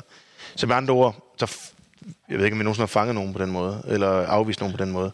Så, så, så det, er jo, det er jo et godt eksempel at sige, det, det skal vi jo kunne løse, hvis det er noget af det, der står tilbage som et af problemerne. Og der er vi jo, øh, der er alle rundt om bordet og siger, at det giver da super god mening. Der er ikke nogen, som har et, øh, som har et, øh, et, et, ja, noget mod det. Og så kan man sige, så er der så nogle, nogle steder, hvor vi måske er uenige om, hvor langt vi skal gå. Men, men ja, det er korrekt, at det er det arbejde, der, har- der har pågået her de sidste par måneder. Og og også værd at notere sig i den forbindelse, at en, en, en, en justitsminister i, i Mathias Tesfaye, som, øh, som også går ud og siger, at øh, han vil altså ikke, øh, målet med det her er altså ikke at gøre det kedeligt at gå til fodbold. Altså forstået, hvor, hvor, du bider mærke i det, hvilken årsag? Jamen det er, at, øh, at, øh, at han går ud og siger, jamen det skal ikke være, fodbold skal ikke være som at gå i teater. Der skal være plads til passion, der skal være plads til andre ting, men der skal, vi skal have idioti ud. Vi skal have idioti ud. Øh, men jeg tænker, nu, nu taler vi jo lidt rundt om det, kan man sige, uden at man kan sige noget konkret, men det her med at gøre det nemmere for klubberne egentlig at håndhæve øh, ja, huliganregisteret. Hvis jeg ikke tager meget fejl, så er det lavet sådan i dag, at det er, hvis du får en dom for noget i forbindelse med en fodboldkamp, så kan du inde i huliganregisteret. Ja, fod, fodboldrelateret vold, som jeg, uden at jeg er, er ja. politimand, så ligger det, tror jeg, 6 timer før en kamp til 6 timer efter en kamp, og I er omkring et eller andet med det her. Okay, noget af den stil. Øh, men det efterlader os et sted, hvor som nu, nu, nu løb Nikolaj ud af døren, øh, øh, hvor at, altså, jeg har haft øh, nogle få gange i løbet af min tid som FCK-fan, hvor jeg ikke har haft lyst til at tage til, til Derby ude i Brøndby. Den ene gang, der endte de med at lave pitch invasion i en pokalkamp, og den anden gang, dernede i vores ende, der var der øh, hegn, der blev væltet, og stor slåskamp med politiet, og kamp var stoppet flere minutter. Jeg må indrømme, den, den første gang siden det her ballade derude, hvor jeg ikke har haft lyst til at tage derud, det er faktisk nu.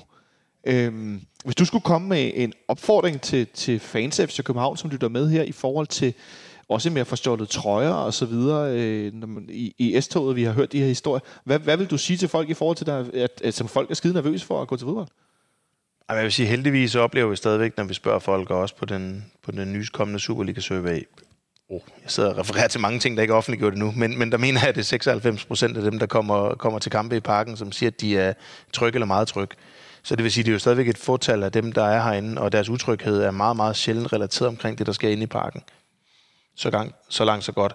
Men, men, men derudover, så, så synes jeg, at noget af det vigtige her, det er, at, øh, at vi ser, både i FC København og i, også i omkring miljøerne i andre klubber, at der er en eller anden øh, en modbevægelse, som i hvert fald er, er kraftigere før. Om den så er en, noget, der primært er på de sociale medier, eller om den også får rodfæst ude på tribunerne, er jo, er jo noget, der bliver spændende med, at, at det, skal ikke være, det skal ikke være sejt at lave de ting her. Det skal ikke være, det skal ikke være cool. Og jeg synes, øh, et godt eksempel, vi, øh, vi har haft i vores, øh, vores, egen, vores egen klub, var i forbindelse med mesterskabet og den pitch invasion, der var.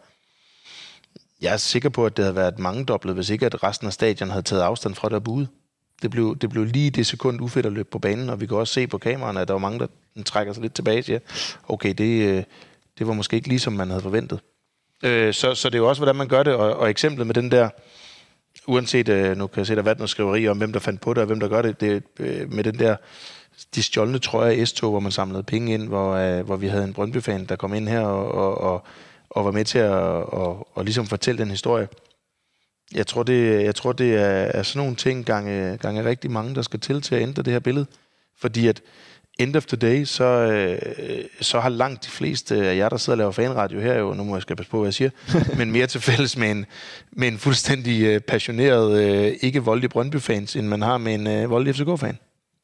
Altså, så, så, det er jo, så det er jo den der, det er jo den der, øh, hvis man skal vinde det her over, over lang tid, så skal man, så skal man uden at fjerne passionen, uden at fjerne, fjerne øh, de billeder af, hvor, hvor, hvor kreativt, hvor meget kolorit og hvor andre ting, der kan være i omkring en kamp, den vokal, der er, det visuelle udtryk.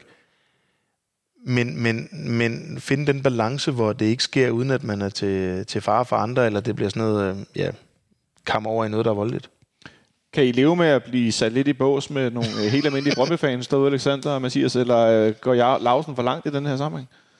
Ej, jeg vil sige, øh, jeg er helt med Lausen her. Øh, så folk, der laver vold i forbindelse med fodbold, øh, vil jeg på ingen måde identificere mig med. Jeg har, øh, selvom jeg ikke er stolt af at indrømme det, både venner og kollegaer, der holder med Brøndby, og, og dem har jeg væsentligt mere til fælles med. Mathias... Jamen, øh, enig. Altså, ja. i den gode sags tjeneste, så, så identif- identificerer jeg mig gerne med en Brøndby-fan. I den gode sags tjeneste, det var en meget diplomatisk øh, om, omgang med det. Men, Så kan vi se, om det bliver censureret, når vi... Øh, Ej, vi klipper ikke noget ud her, det er reglen. Uh, sådan er det, vi er live on tape. Men, men Jacob, så, så herfra nu, hvad kommer der så til at ske i, i den nærmeste fremtid, men også på, på længere sigt? Altså, vi ser jo ind i, at der, vi skal ikke derud i oktober, og Brøndby skal ikke her næste gang i et nedrykningsspil eller mesterskabsspil. Uh, kunne man så forestille sig, at vi skal derud næste gang, eller tror du ikke, vi er nået så langt allerede? det håber jeg da, vi er, men, men, men der er vi så ude over, hvad, altså, hvordan er det, situationen kommer til at se ud? Hvad, øh, hvordan, øh, hvordan bliver en Dortmund-kamp herinde, som, For det var nemlig lige, det næste, jeg vil spørge om. som Øh, jo også lige pludselig er blevet en kamp mellem fire hold. Ja, fordi det, det, det er da umuligt ikke at tænke, okay, vi tager til Dortmund, der er cirka øh, 680-700 kilometer. Der er en masse folk, der har været dernede, der har haft en forfærdelig oplevelse. Folk, der ikke turde tage trøje på, de blev på deres hotel al den tid, de var dernede, når de ikke var til kampen. Øh, en metro, hvor der vælter folk ud af og tæver løs, og så videre, og så videre. Øh, kan du forstå, hvis der er rigtig mange FCK-fans, der er nervøs for den kamp herinde, og for, lad os sige, dagene op til her i, i, i området? Ja, det der, jeg vil sige, øhm, igen, jeg tror ikke, at man, altså, jeg tror, det er en sikker oplevelse at gå på stadion, og det håber jeg det også, det er. Og det, man kan sige i relation til, til en Dortmund-kamp, der er det jo også en, det, nu bliver det sådan lidt billetteknisk, men det er Ja, ja, min baggrund, men, men det er jo også et bevidst valg, at man, man kan jo nogle gange tjene flere penge på at sælge enkeltbilletter, men det er jo også risikoen for, at de forkerte ender på medbilletter. Så, så en af grundene til, at man også valgte at sælge så mange pakker i Champions League, var jo af den årsag, at man ikke, ligesom man havde til en Malmø-kamp, øh, ønskede, at for mange bare købte til én kamp for, for at lave en eller anden situation. Så, så, det er jo, så det er jo sådan nogle ting, vi allerede fra man trækker dem, har, har siddet og kigget på, øh, hvad for nogle tiltag skal der til. Og så, øh, og så er det da klart, det er der, et, øh, det er der en kamp, hvor der, hvor der er et eller andet, øh, ja, et, et, et trusselsbillede, vi bliver nødt til at forholde os til. Så udover billetpakker, man har sørget for, at det er så få mennesker, at de forkerte, øh, kan man sige, der man ikke ønsker at komme ind, nu siger de forkerte, men folk, man ikke ønsker at få ind på stadion, der har købt billetterne. Hvad for nogle tiltag har I så ting at gøre i forhold til at sikre sig, hvem der rent faktisk så bruger de billetter? Der er jo ikke, som Brøndby-fans, nu skal på udebane, de er ikke bundet op med navn og ID, så man skal ikke vise, at det er mig, der har købt billetten. Øh, man kan jo godt købe en billet. Nej, men det er klart, jeg, jeg håber, der tror på, at vi også bliver bedre og bedre til at identificere folk, som ikke er altså, så mange... Øh, Ja, så mange tysktalende FCK-fans i, i Google, tror jeg, har vi trods alt ikke, der kommer ned, på ned, ned og se med en anden købt billet. Så, så det, det- du har en ekstraordinær vagt, vagtopgave til den kamp. Det er der jo ikke nogen tvivl om. Øh, og så er det klart, at det er jo sådan, at et udebaneafsnit, det er jo et, øh, det er jo et objektivt ansvar, så vi kan jo ikke bestemme, hvem, man, øh, hvem, der, hvem der køber, hvem man sælger til. Vi kan have nogle holdninger om, om øh, hvad hedder det, om hvordan vi ja, visiterer, og hvordan at vi samarbejder med klubben om at prøve at få det rigtigt derind, men det er jo, men man har jo et, et ansvar for, klubben det, har et ansvar for det, man propper i sit eget afsnit. Klubben har et ansvar for det, man propper i sit eget afsnit. Jeg kan godt høre, hvor vi bevæger, os lidt henad her, øh, fordi det er der svært ikke at tænke, der kommer til at være øh, en eller anden form for, øh, jeg får lyst til bare at sige ballade i forbindelse med den her kamp. Jeg håber, det bliver minimalt. Øh, til sidst, der sker meget i FC København. Hvordan er det at være FC Københavns administrerende direktør PT? Øh, kan, du, kan du nogenlunde følge med? Eller, øh, altså, jeg ved, der sker jo meget med sådan noget ballade, sådan noget. det er mest det, vi taler om nu, men der sker jo også gode ting i FC København. Er det, drukner det lidt, eller øh, er det faktisk til at følge med i? Jeg synes, det er, jeg synes, det er okay, og jeg, øh, vi sidder også og, og ikke... Øh, altså, formentlig snart skal vi også lancere noget strategi, og det er noget, vi har for mit eget vedkommende brugt næsten, øh, ja, næsten øh, halvandet år siden, man satte de første streger på det. Øh, så er man koblet det sammen med en sportslig strategi også, og, og fået bestyrelsen og ejerne med, så, så det glæder vi os til, når vi skal, når vi skal ud og rulle ud om ikke så lang tid. Og så, øh, og så, øh, og så synes jeg bare, det er helt, helt vildt, det vi oplever på, øh, på opbakning i øjeblikket. Hvis jeg skulle gætte nu her, så hedder det 29.000 mod AGF, det hedder 30.000 mod Nordsjælland, det hedder 30.000 mod Midtjylland. Vi er en, øh, vi er en klub lige nu, som, øh, som ligger nummer 9 i Superligaen, men, men har det højeste snit, der nogensinde har set i Skandinavien. Det, øh, vi er med på, at vi, vi skal ligge i den helt anden ligaen, men, men det, er, det, er, det er ekstraordinært, det, det, det vi oplever i øjeblikket. Det er det på, på alle parametre. Det, altså, og det er også, ja, det, det, er, det er næsten uvirkeligt. Kunne du frygte, at det går ned på et tidspunkt i en måske nær fremtid i forhold til, at nu siger vi ligger nummer 9, men vi er stadig vi er også i Champions League, og vi vandt også Danmarksmesterskabet. Det er jo ikke kun fordi, det er dårligt, som vi også har talt om tidligere i dag. Det handlede meget om bundlinjen, der var god. Måske indholdet ikke var så godt, men at folk de kommer her, og udnyttelsesprocenten er jo høj, som jeg kan næsten fornemme det. Øh, men meget af det er, mange af dem er jo de her abonnementskort, hvor man jo nærmest fra dag til dag kan sige, nej, nu er jeg ikke interesseret i en plads længere. Man kan sige, øh, nu, øh, nu øh, skal jeg passe på, hvad det er for et, øh, for et, for et, for et publikum, vi taler til i dag. Men, øh, det er de gamle med de korslagte arme. Du kan bare sige de to, ja, ja, ja, præcis. Men, men, men det er jo, øh, kampprogrammet falder, falder heldigt i år, for at vi ikke har for mange af dem der situationer, hvor at, øh, hvor, at, øh, hvor at ned og se siger, nu er jeg ude torsdag, så kan jeg ikke søndag. okay, okay, au, au, au, au, det synes jeg godt nok var lidt under bæltested. Øh, ja, det, jeg, kan, jeg kan underbygge det med statistik, hvis det skulle blive nødvendigt på et tidspunkt. Desværre. Det... Men, men, men, men det er i øjeblikket en, det er en, rigtig, øh, det er en rigtig god situation. Vi har ja, små 3.000, der står, i, øh, der står på, i kø til at få et, øh, få et, et abonnement på, på sektionen.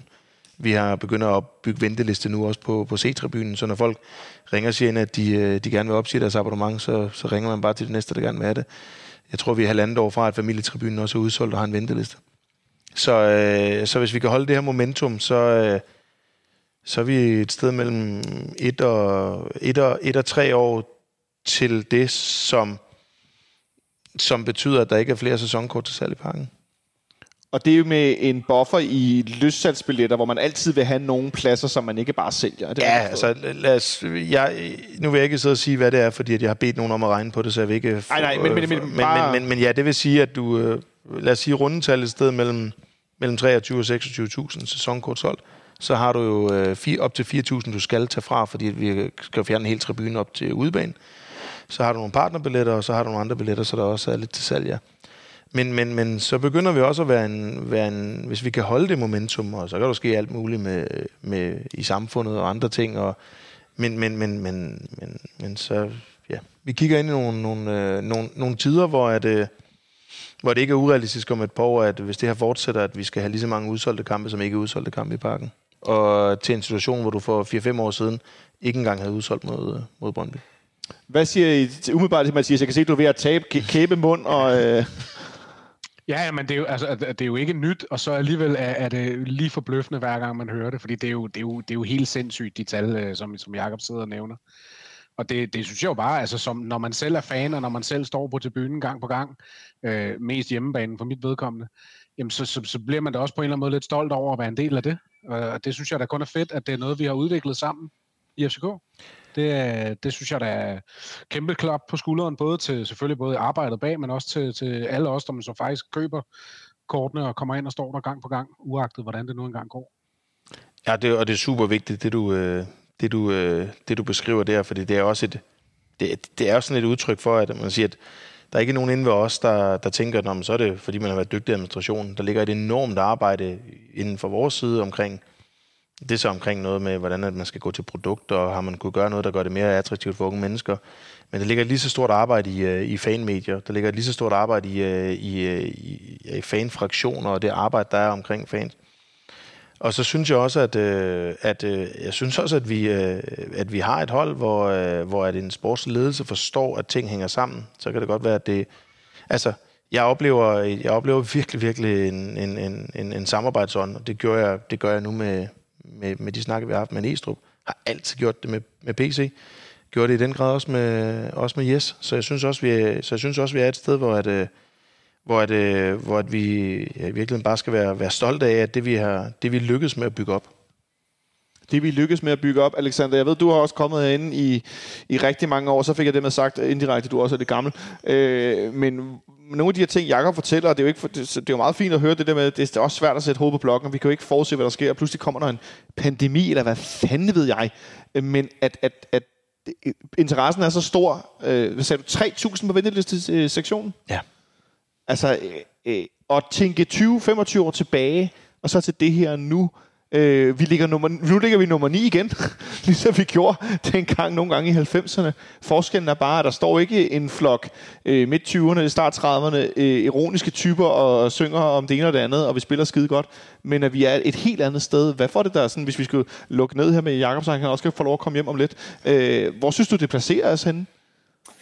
Jamen, øh, som Mathias siger, som Jakob også siger, det er jo helt fænomenalt, og det er, er fantastisk at, at, følge den rejse, når man også har stået derinde dengang. Vi var 7.000, og Heine Fernandes scorede tre mål. Ikke for os, men for Viborg.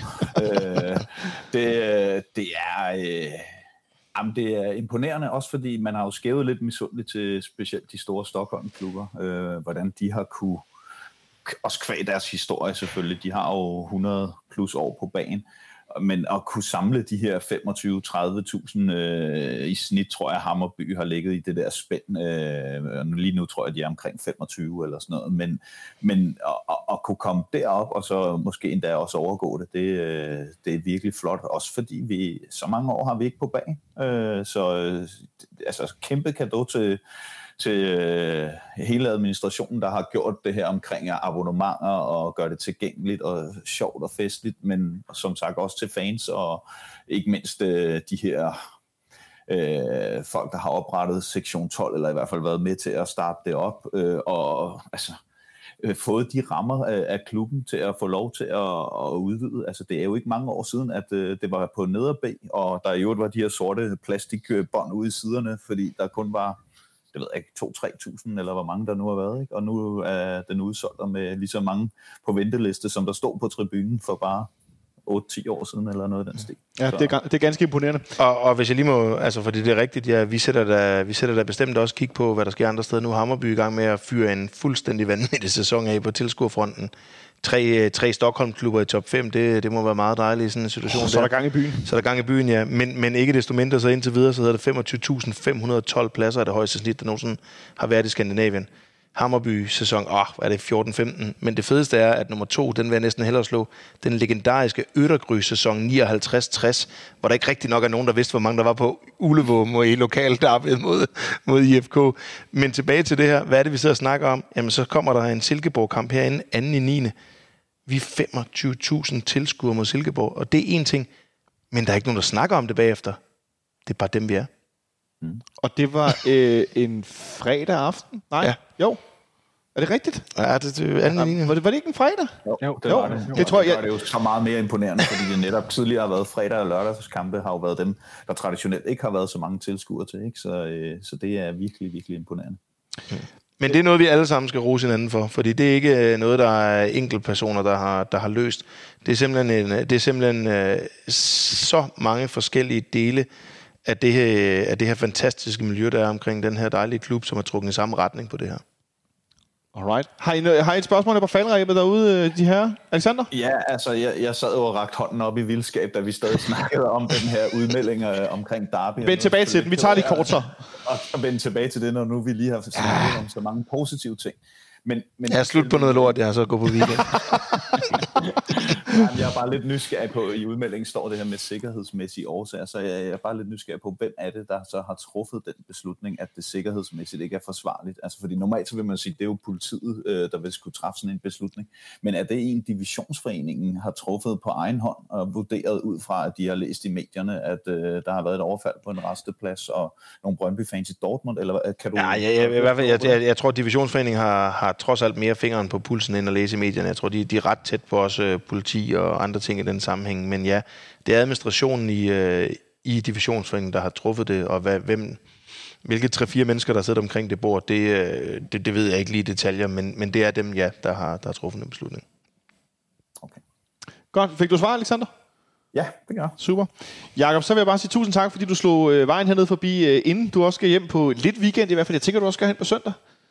Det skal jeg. Jeg skal til en... Øh, jeg skal se en barndåb i Randers i morgen, og det... Øh, og så lige tilbage igen, så det er jo fuldstændig pragtfuldt. Det lyder fantastisk. Jeg glæder mig i hvert fald til at se på søndag. Det har vi slet ikke noget at tale om. Det skal vi nu tale om, hvad der kommer til at ske på søndag, for jeg tror, vi kommer til at se et fodboldhold, der kommer ud med ild i øjnene. Det håber jeg i hvert fald. Det satser jeg på, og så er de i gang med at række hele det store udbaneafsnit til dernede, for der kommer 2.000-2.500 oceaner. Eller sikkert 1500 københavnske og oceaner. Men, men, men, Der kommer en masse UBA-fans. ja, Det er også, altså meget apropos hele den der tilskuersnak. Altså, det var, var det ikke også sidste AGF var i parken? Var det ikke første gang, at, at det ikke var Brøndby, der overhovedet solgte det der endeafsnit? Jo, det, er, det var i nyere tid, i hvert fald de sidste otte år i Superligaen, var det det højeste antal udebanefans, vi har haft derinde. Så de, øh, de havde flere, end, øh, end Brøndby var.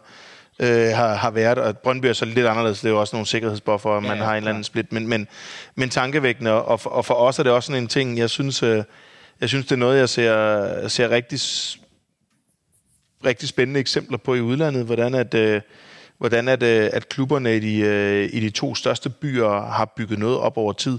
Og, øh, og jeg tror, vi kan ikke lide at, at tabe til dem, vi kan ikke lide at ligge over os, men, men jeg tror, mange FC Københavnere synes, det er sjovt, hvis Aarhus også har et hold, der er kompetitivt. Så, øh, så det der med at, at bygge den her kamp op og, og investere og lave lidt, lidt sjov med, med hinanden, og vi har det fint med at drille, med drille Jakob Nielsen på de interne, på de interne linjer også. Så, så det er sådan en kamp, jeg håber over tid kan, kan blive noget særligt, og det, det kan den jo blandt andet, hvis de begynder at fylde udbaneafsnit kontinuerligt. Ja, det glæder vi os i hvert fald til på søndag. Øh, Jakob, du skal tusind tak, fordi du kom forbi. Jamen så lidt. Thanks for tuning in to FC Copenhagen Fan Radio. You're listening to Atiba Hutchinson. Det blev en maratonudsendelse, og vi er satme ikke færdige nu, fordi vi skal også lige vinde den her kamp, som Jakob talte om, med fuldt øh, udbaneafsnit, altså på D-tribunen. Jeg gætter på, at familietribunen er rykket op på A-tribunen. Det glemte jeg at spørge om. Det ved jeg, det har den været tidligere, når der er øh, fyldt på D-tribunen. Så sidder de på øvre A længst over mod B. Det, Det var, kan jeg bekræfte, for jeg kender en, der skal derop og sidde. jeg, behøver, jeg skal bare gætte på ting, så får jeg at vide de rigtige. Øh, så lottotallene til i morgen er... Nej, okay, det glemmer dropper vi lige. Øh, det tror jeg ikke, du ved, Alexander. Men i hvert fald, så øh, skal vi spille mod AGF på søndag. Jakob fik lige, Lausen fik lige fortalt, at der kommer til at komme sindssygt mange tilskuere. På trods af, at vi stadig ligger nummer 9 i ligaen, hvilket jo også er fuldstændig ubehageligt faktum, som øh, jeg helst ikke har lyst til at være for meget øh, rundt i, men øh, ikke desto mindre, så er det altså øh, sådan, det ser ud lige nu. Nu har vi fået et nyt trænerteam. Vi har fået en ny cheftræner, en ny assistent. Øh, Stefan Madsen er stadig den anden assistent. Og øh, jeg så et billede ud fra øh, træningsbanen på FCK's øh, sociale medier i, fra i går, tror jeg det var, hvor at øh, Næs, Jakob Næstrup står ved siden af Hjalte Nørgaard, og de står og ser ud som om, øh, ja, det er sådan en sjov billede, de har sikkert stået og snakket med eller andet, de ser ud som, de står og lægger planer. De ser sådan lidt øh, skumlige ud. Øh, Alexander, hvad for nogle planer tror du, vi kommer til at se på så kort tid, at Jakob Næstrup kommer til at implementere i holdet? Øh, ikke det store, som man selv siger. Der kommer nok ingen paladsrevolutioner. Øh, tidligere i udsendelsen talte jeg lidt omkring det her med uh, lidt tættere kæder, og øh, nu er Hjalte jo så helt ny som assistent, så jeg er ikke sikker på, at hans offensive idéer øh, lige kommer i spil til den her kamp, men måske kan han alligevel overtale sådan en som øh, Mo til at stå lidt tættere på sin modstander, øh, når vi ikke har bolden og, og sådan nogle ting. Jeg tror, Øh, I forhold til opstilling og så videre, vil der ikke være de store ændringer. Der kommer måske en enkelt eller to, vil jeg skyde på. Øh, det kunne være en Bøjlesen, der kommer i spil. Det, jeg aner jo ikke, hvordan Næstrup har det i forhold til at have en spillende forsvar, men det kunne være en mulighed. Øh, og så er det den her højre kant, som jo er sådan lidt et smertensbarn i København, fordi vi ikke har en spejlvendt Mo, eller en Andreas Skov Olsen, eller kald det, hvad du vil. Øh, altså sådan en øh, helt klassisk øh, højre kant det er sådan umiddelbart de to pladser, jeg tænker øh, kan komme i spil, og ellers så tror jeg, at det nogenlunde giver sig selv, hvis altså Cornelius er klar, og alle de her ting. Øh, der kan jo være nogen, der kommer hjem med, som også vanker fra, fra landsholdspause og så videre. Rent spillemæssigt tror jeg mere, det er noget omkring noget øh, robusthed og noget øh, tæthed i kæderne, øh, vi kommer til at opleve. Mathias, med nye ny safe-træner, vi taler meget om det mere tydelighed, mere, hvad skal vi sige, instruktion i, i spillet, ikke så meget overladt til, hvad man selv har lyst til som spiller. Det er i hvert fald nogle af de ting, jeg øh, hører og sådan fornemmer ud af det. Hvis der var nogle enkelte spillere, du skulle pege på, en, en to, tre stykker efter øh, lyst og behov, hvem, hvem øh, forventer du dig så øh, mest af kommer til at se en forskel i, i hvad skal vi sige, hvor dygtige de er? Øh, jamen, og lige, lige omkring det der, der er jeg faktisk lidt spændt på, nu nævner Alexander øh, Hobos højrekant. Og der er øh, meget på. Sidst vi mødte AGF, AGF i parken, der fik øh, vores, øh, vores unge ven, Rooney Badaji, han fik jo debut, fordi han et par dage før var fyldt 16 år. Og øh, på det år, der er gået, eller lille år, der er gået siden da, så har han været helt op at flyve, og i et, efterhånden et godt stykke tid været, været lidt væk fra radaren igen. Men han er sådan en, jeg er spændt på, om han, øh, om han, om han ligesom kan bruge det her som et nyt afsæt på en eller anden måde. Jeg siger ikke nødvendigvis, at han starter inden øh, nu på søndag, det, det tror jeg dog ikke, han gør.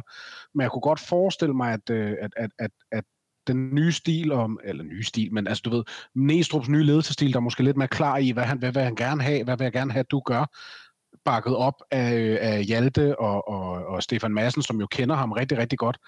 Øh, så han er en af de spillere, jeg er spændt på, hvor, om, hvor, om, om han kommer til at tage nogle store skridt her i de næste par uger, fordi der simpelthen er et nyt, nyt team.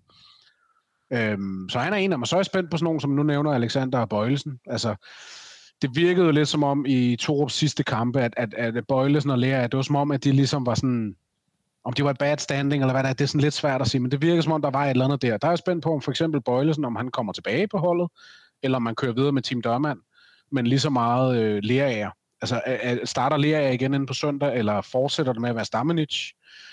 Øh, eller hvad gør man lige i den konstellation? Det er jeg meget, meget spændt på, øh, og de løsninger der. Men, men altså, som Alexander også siger, jeg tror ikke, vi kommer til at se et helt nyt hold. En, en lille joker, jeg gerne vil nævne. Jeg, jeg har en lille idé om, og det er jo selvfølgelig rent gæt, jeg kunne godt forestille mig sådan en som Elias Jelert, at han måske kunne, øh, kunne træde frem i bussen af det her. Han har set spændende ud på det seneste. Peter Ankersen har været helt væk fra holdet. Kevin Dix har ikke været overbevisende på det seneste. Øhm, jeg kunne godt se Elias Jelert starte inde på søndag, og, og simpelthen øh, udnytte, at, at, at hans konkurrence på positionen ikke har været, ikke har været blændende på det seneste. Ja, så skal vi jo huske på, øh, i forhold til den her midtbane, du taler om, at øh, det kan jo også være, at både øh, Lerager og Stammenich starter ude, øh, hvis øh, Falk er klar. Fordi øh, Cornelius skal vel spille på toppen, hvis øh, ikke han stadig er skadet. Og så tænker jeg, at Havkon øh, kunne være en meget oplagt øh, spiller at have bag ved ham. Og så er der jo ligesom ikke flere pladser på midtbanen, hvis vi i hvert fald fortsætter i sådan nogenlunde samme system, øh, med den der 4-3-3-agtige. Øh, så, så det kan meget vel tænkes, at, at de begge to starter ude faktisk på, på midten. Vi har jo i den situation stadigvæk, at efter Pep Biels afgang, der har øh, det vist, at, eller det har vist sig, at Isaks øh, tilstedeværelse på banen har i forhold til frispark og dødbolde været endda meget afgørende. Øh, tror du også, Alexander, det kunne få en betydning for, hvem Jakob Næstrup vælger til at starte inde øh, på søndag i forhold til, at, at, at, at der er ikke nogen andre oplagt i truppen til at, at sparke til dødbold? Ja, og, og her kan man sige, at Christian Sørensen jo faktisk er en dark horse i den forstand, at øh, han jo er i bund og grund Næstrup's opfindelse i, i Viborg. Der var noget med, at han var kantspiller. Han var, eller, ja, midtbanespiller. Centralt midt. Eller længere fra. Ja, og, og, og han fik sendt ham ud på bakken, og, og, og man kan jo sige meget om øh, Viborg øh, som klub, men øh, de har nyt virkelig godt af, af hans øh, indlægsfod øh, på både dødbolde og i, i det åbne spil. Øh, Øh, og man kan sige, at Victor Christiansens formkur er for opadgående, øh, så det er slet ikke sådan, at øh, i forhold til for bare et par uger siden, hvor jeg sagde, at jeg synes, Sørensen skulle spille, fordi Victor Christiansen var langt fra sit niveau. Men i kraft af, at det er Næstrup, der er træner nu, så kunne det jo også være en mulighed, at han så siger, jeg har ikke plads til Isak, så skal jeg have Christian Sørensen inden, fordi jeg skal have en, der kan slå nogle gode dødbolde. Øh, det vil jeg jo i hvert fald prioritere, fordi vi må også bare se i øjnene, at vi er fuldstændig tandløse på dødbolde, hvis vi hverken har Isak eller Christian Sørensen inden, fordi der er ikke nogen, der kan sparke en ordentlig dødbold ellers. Det er der simpelthen ikke. Det var VK, der overtog den ikke øh, til kampen med Dortmund, tror jeg. Øhm, det, nu kan jeg ikke lige huske, hvor, hvordan de blev sparket, de dødbolde, men... Øh... Ja, de var okay mod Dortmund, men inden da, der øh, sparkede han også et par stykker i Superliga-kampen lige inden. Jeg kan ikke huske, hvem vi spillede mod der, men øh, det var altså ikke særlig godt. Øh, det, det er ikke en kompetence for ham. Mathias, hvad forventer du af den her kamp, øh, som vi går ind til? Hvad, hvad tror du kommer til at blive kampbilledet? Kommer til at se med et AGF-hold, som også er blevet bedre u- under Uwe Røsler. De, øh, de, resultaterne gik en lille smule op og ned, men de har fået en, en, en ordentlig angriber ind, som spiller sammen med Patrick Mortensen, som også er blomstret op igen. Øh, de har Bisek nede deres midterforsvar, der øh, havde en fantastisk august måned, øh, og de ligner i det hele taget mere et hold, end de har gjort i ja, siden de blandt andet slog os her, herinde i parken under, øh, under de, øh, hvad skal man sige, halvlæmpede coronarestriktioner. Ja, nå, men, som du siger, jeg tror også, det var en af dine afsluttende bemærkninger til øh, Jakob Larsen, at, øh, at, at, at du forventede at se et hold med ild i øjnene, og det vil jeg egentlig bare uh, tilslutte mig, fordi det, det er faktisk præcis det, jeg forventer, at når man, når man, når, når man ligesom har hørt Næstrup udtalelser, og det billede, man måske havde i forvejen af Næstrup, men om ikke andet i hvert fald har fået efterfølgende, om en, altså jeg tror virkelig, han kommer til at stå ude på sidelinjen og være en, stor modsætning til det, vi ellers ser under Torup. Altså han kommer til at stå og råbe og skrige, er overbevist om, og, øh, altså, og dirigere og, og virkelig være involveret i kampen. Og det tror jeg, at fordi det er så stort et fokuspunkt, hans første kamp, og så endda på hjemmebane og alle de her ting, det tror jeg kommer til at, at, at tage hele stadion med. Så jeg tror, det bliver overholdet, vel at mærke også. Så jeg, jeg tror og forventer i hvert fald en kamp, hvor der virkelig kommer til at være knald på, øh, på alle ledere kanter. Ja. Hvad glæder du dig mest til, Alexander? Jamen, jeg glæder mig lidt til at se uh, de her to træner, som jo begge to er nye, øh, hvordan de kommer til at stå over for hinanden. Øh, altså, øh, jeg, jeg har ikke set en eneste AGF-kamp. Øh, jeg kan jo se, som du siger, deres resultater lidt op og ned. De har jo lige tabt tre i træk, inden de så lige vandt inden landskampspausen mod et totalt boglamt OB-hold. Så, så jeg ved ikke engang, altså, om de spiller aggressiv presfodbold, eller om de spiller henholdende på kontra, eller hvad de nu gør.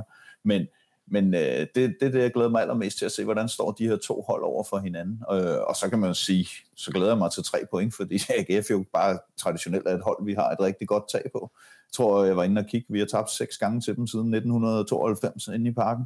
Øh, og to af gangene, øh, nej, det var kun den ene, der var på hjemmebane, men det var der under corona, hvor vi kun var 6.000 tilskuere eller noget af den stil. Øh, så, så jeg glæder mig til et nyt FCK og øh, en ny begyndelse. Mathias, øh, hvad ender den her kamp på søndag mod AGF i parken? Ja, men nu, nu er jeg jo nødt til at referere tilbage til det, jeg sagde tidligere med Fanbus og Jakob Næstrup og alt det der. Altså, jeg har øh, store forventninger. Jeg glæder mig, det er lang tid siden, jeg glæder mig så meget til at komme i parken. Jeg glæder mig altid til at komme i parken, men jeg glæder mig helt ekstraordinært meget. Og jeg tror virkelig på, at, at, at den her øh, førnævnte energi, tror jeg kommer til at bære så meget frem. Jeg, jeg, jeg tror på, at det bliver en uh, 3-0. 3-0 simpelthen? Ja, Overbevisende 3-0 sejr. Spirende optimisme efter en næsten, yes. øh, hvad hedder så noget, øh, ikke næsten, men en, ja, en næsten to timer lang optagelse. Alexander, øh, hvordan er øh, viben før den her kamp resultatmæssigt i, i sommerhuset øh, tæt på Kanderborg? Ja, men øh, meget derhen af faktisk. Jeg tænker mere 3-1 dog. Øh, altså vores forsvar har ikke set dirkefrit ud i den her sæson, og selvom Næstrup øh, har nogle andre idéer omkring øh, kompakthed og den slags, så tænker jeg ikke, at han kan lave mirakler på, på så kort tid. Så jeg har svært ved at se os ikke lukke en enkelt base ind. Så øh, 3-1. Ja. Jeg må også gå med, øh, med 3-0, og jeg tror, Andreas Cornelius kommer til at score. Øh, fordi han har selv fortalt, at han skulle være klar. Øh, han, han var altså ikke 100% jeg er klar, men han fik ligesom givet udtryk for i interviews tidligere på ugen, at, at han er klar. Øh, så jeg tror, vi vinder øh, øh, hvad hedder det, 3-0. Og jeg tror, at vi, som jeg sagde tidligere, jeg tror, vi kommer til at se et FC København, hvor der er nogle spillere, der skal bevise noget. Det kan også være, at der er nogen i truppen, som ikke har været et stykke tid. Det kan være Babacar, det kan være Peter Ankersen, det kan også være nogen, der starter, end vi ikke regner med. Fordi der er nogen, der... Jeg ved ikke, om nu har Nistrup jo været her, så det er jo ikke, fordi alle starter fuldstændig fra nul, men alligevel, så tænker jeg, at der er nogle muligheder for at starte forfra for nogle spillere, og dermed komme ind og give den et ordentligt tryk 16. Og det tror jeg faktisk, vi kommer til at opleve nogen komme med noget fornyet energi, og noget for, fornyet øh, lyst, øh, et livs- eller spille, spilleglæde. Øh, så det glæder jeg mig til. Jeg må indrømme også, som du siger, Mathias, det, det er meget længe siden, jeg har været øh, og glæder mig så meget til at, at skulle til en FC København-kamp. Selv inden kamp mod Sevilla i Champions League var jeg sådan lidt, åh jo, det er fedt, og det er stort og sådan noget, men jeg var sådan lidt, øh. Øh, og det er blevet fuldstændig nulstillet for mit vedkommende. Jeg glæder mig afsindigt meget til på søndag, og jeg tror, at det, nu fik jeg faktisk kuldegysninger på ham.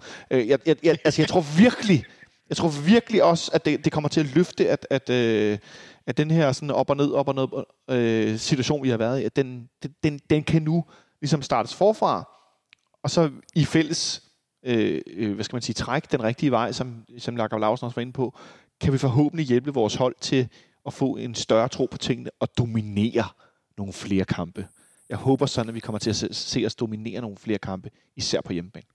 Så med de ord, så vil jeg lade os slippe fredag aften. De to herrer, som nu er tilbage. Nikolaj, han løb ud af døren, lige mens Jakob Lausen stadig var her. Øh, og bare sige tusind tak, fordi I tog al den tid, I gjorde. Øh, så vi kunne få diskuteret de her sindssvagt mange ting, der er sket i vores fodboldklub, siden nogen af os var samlet sidst.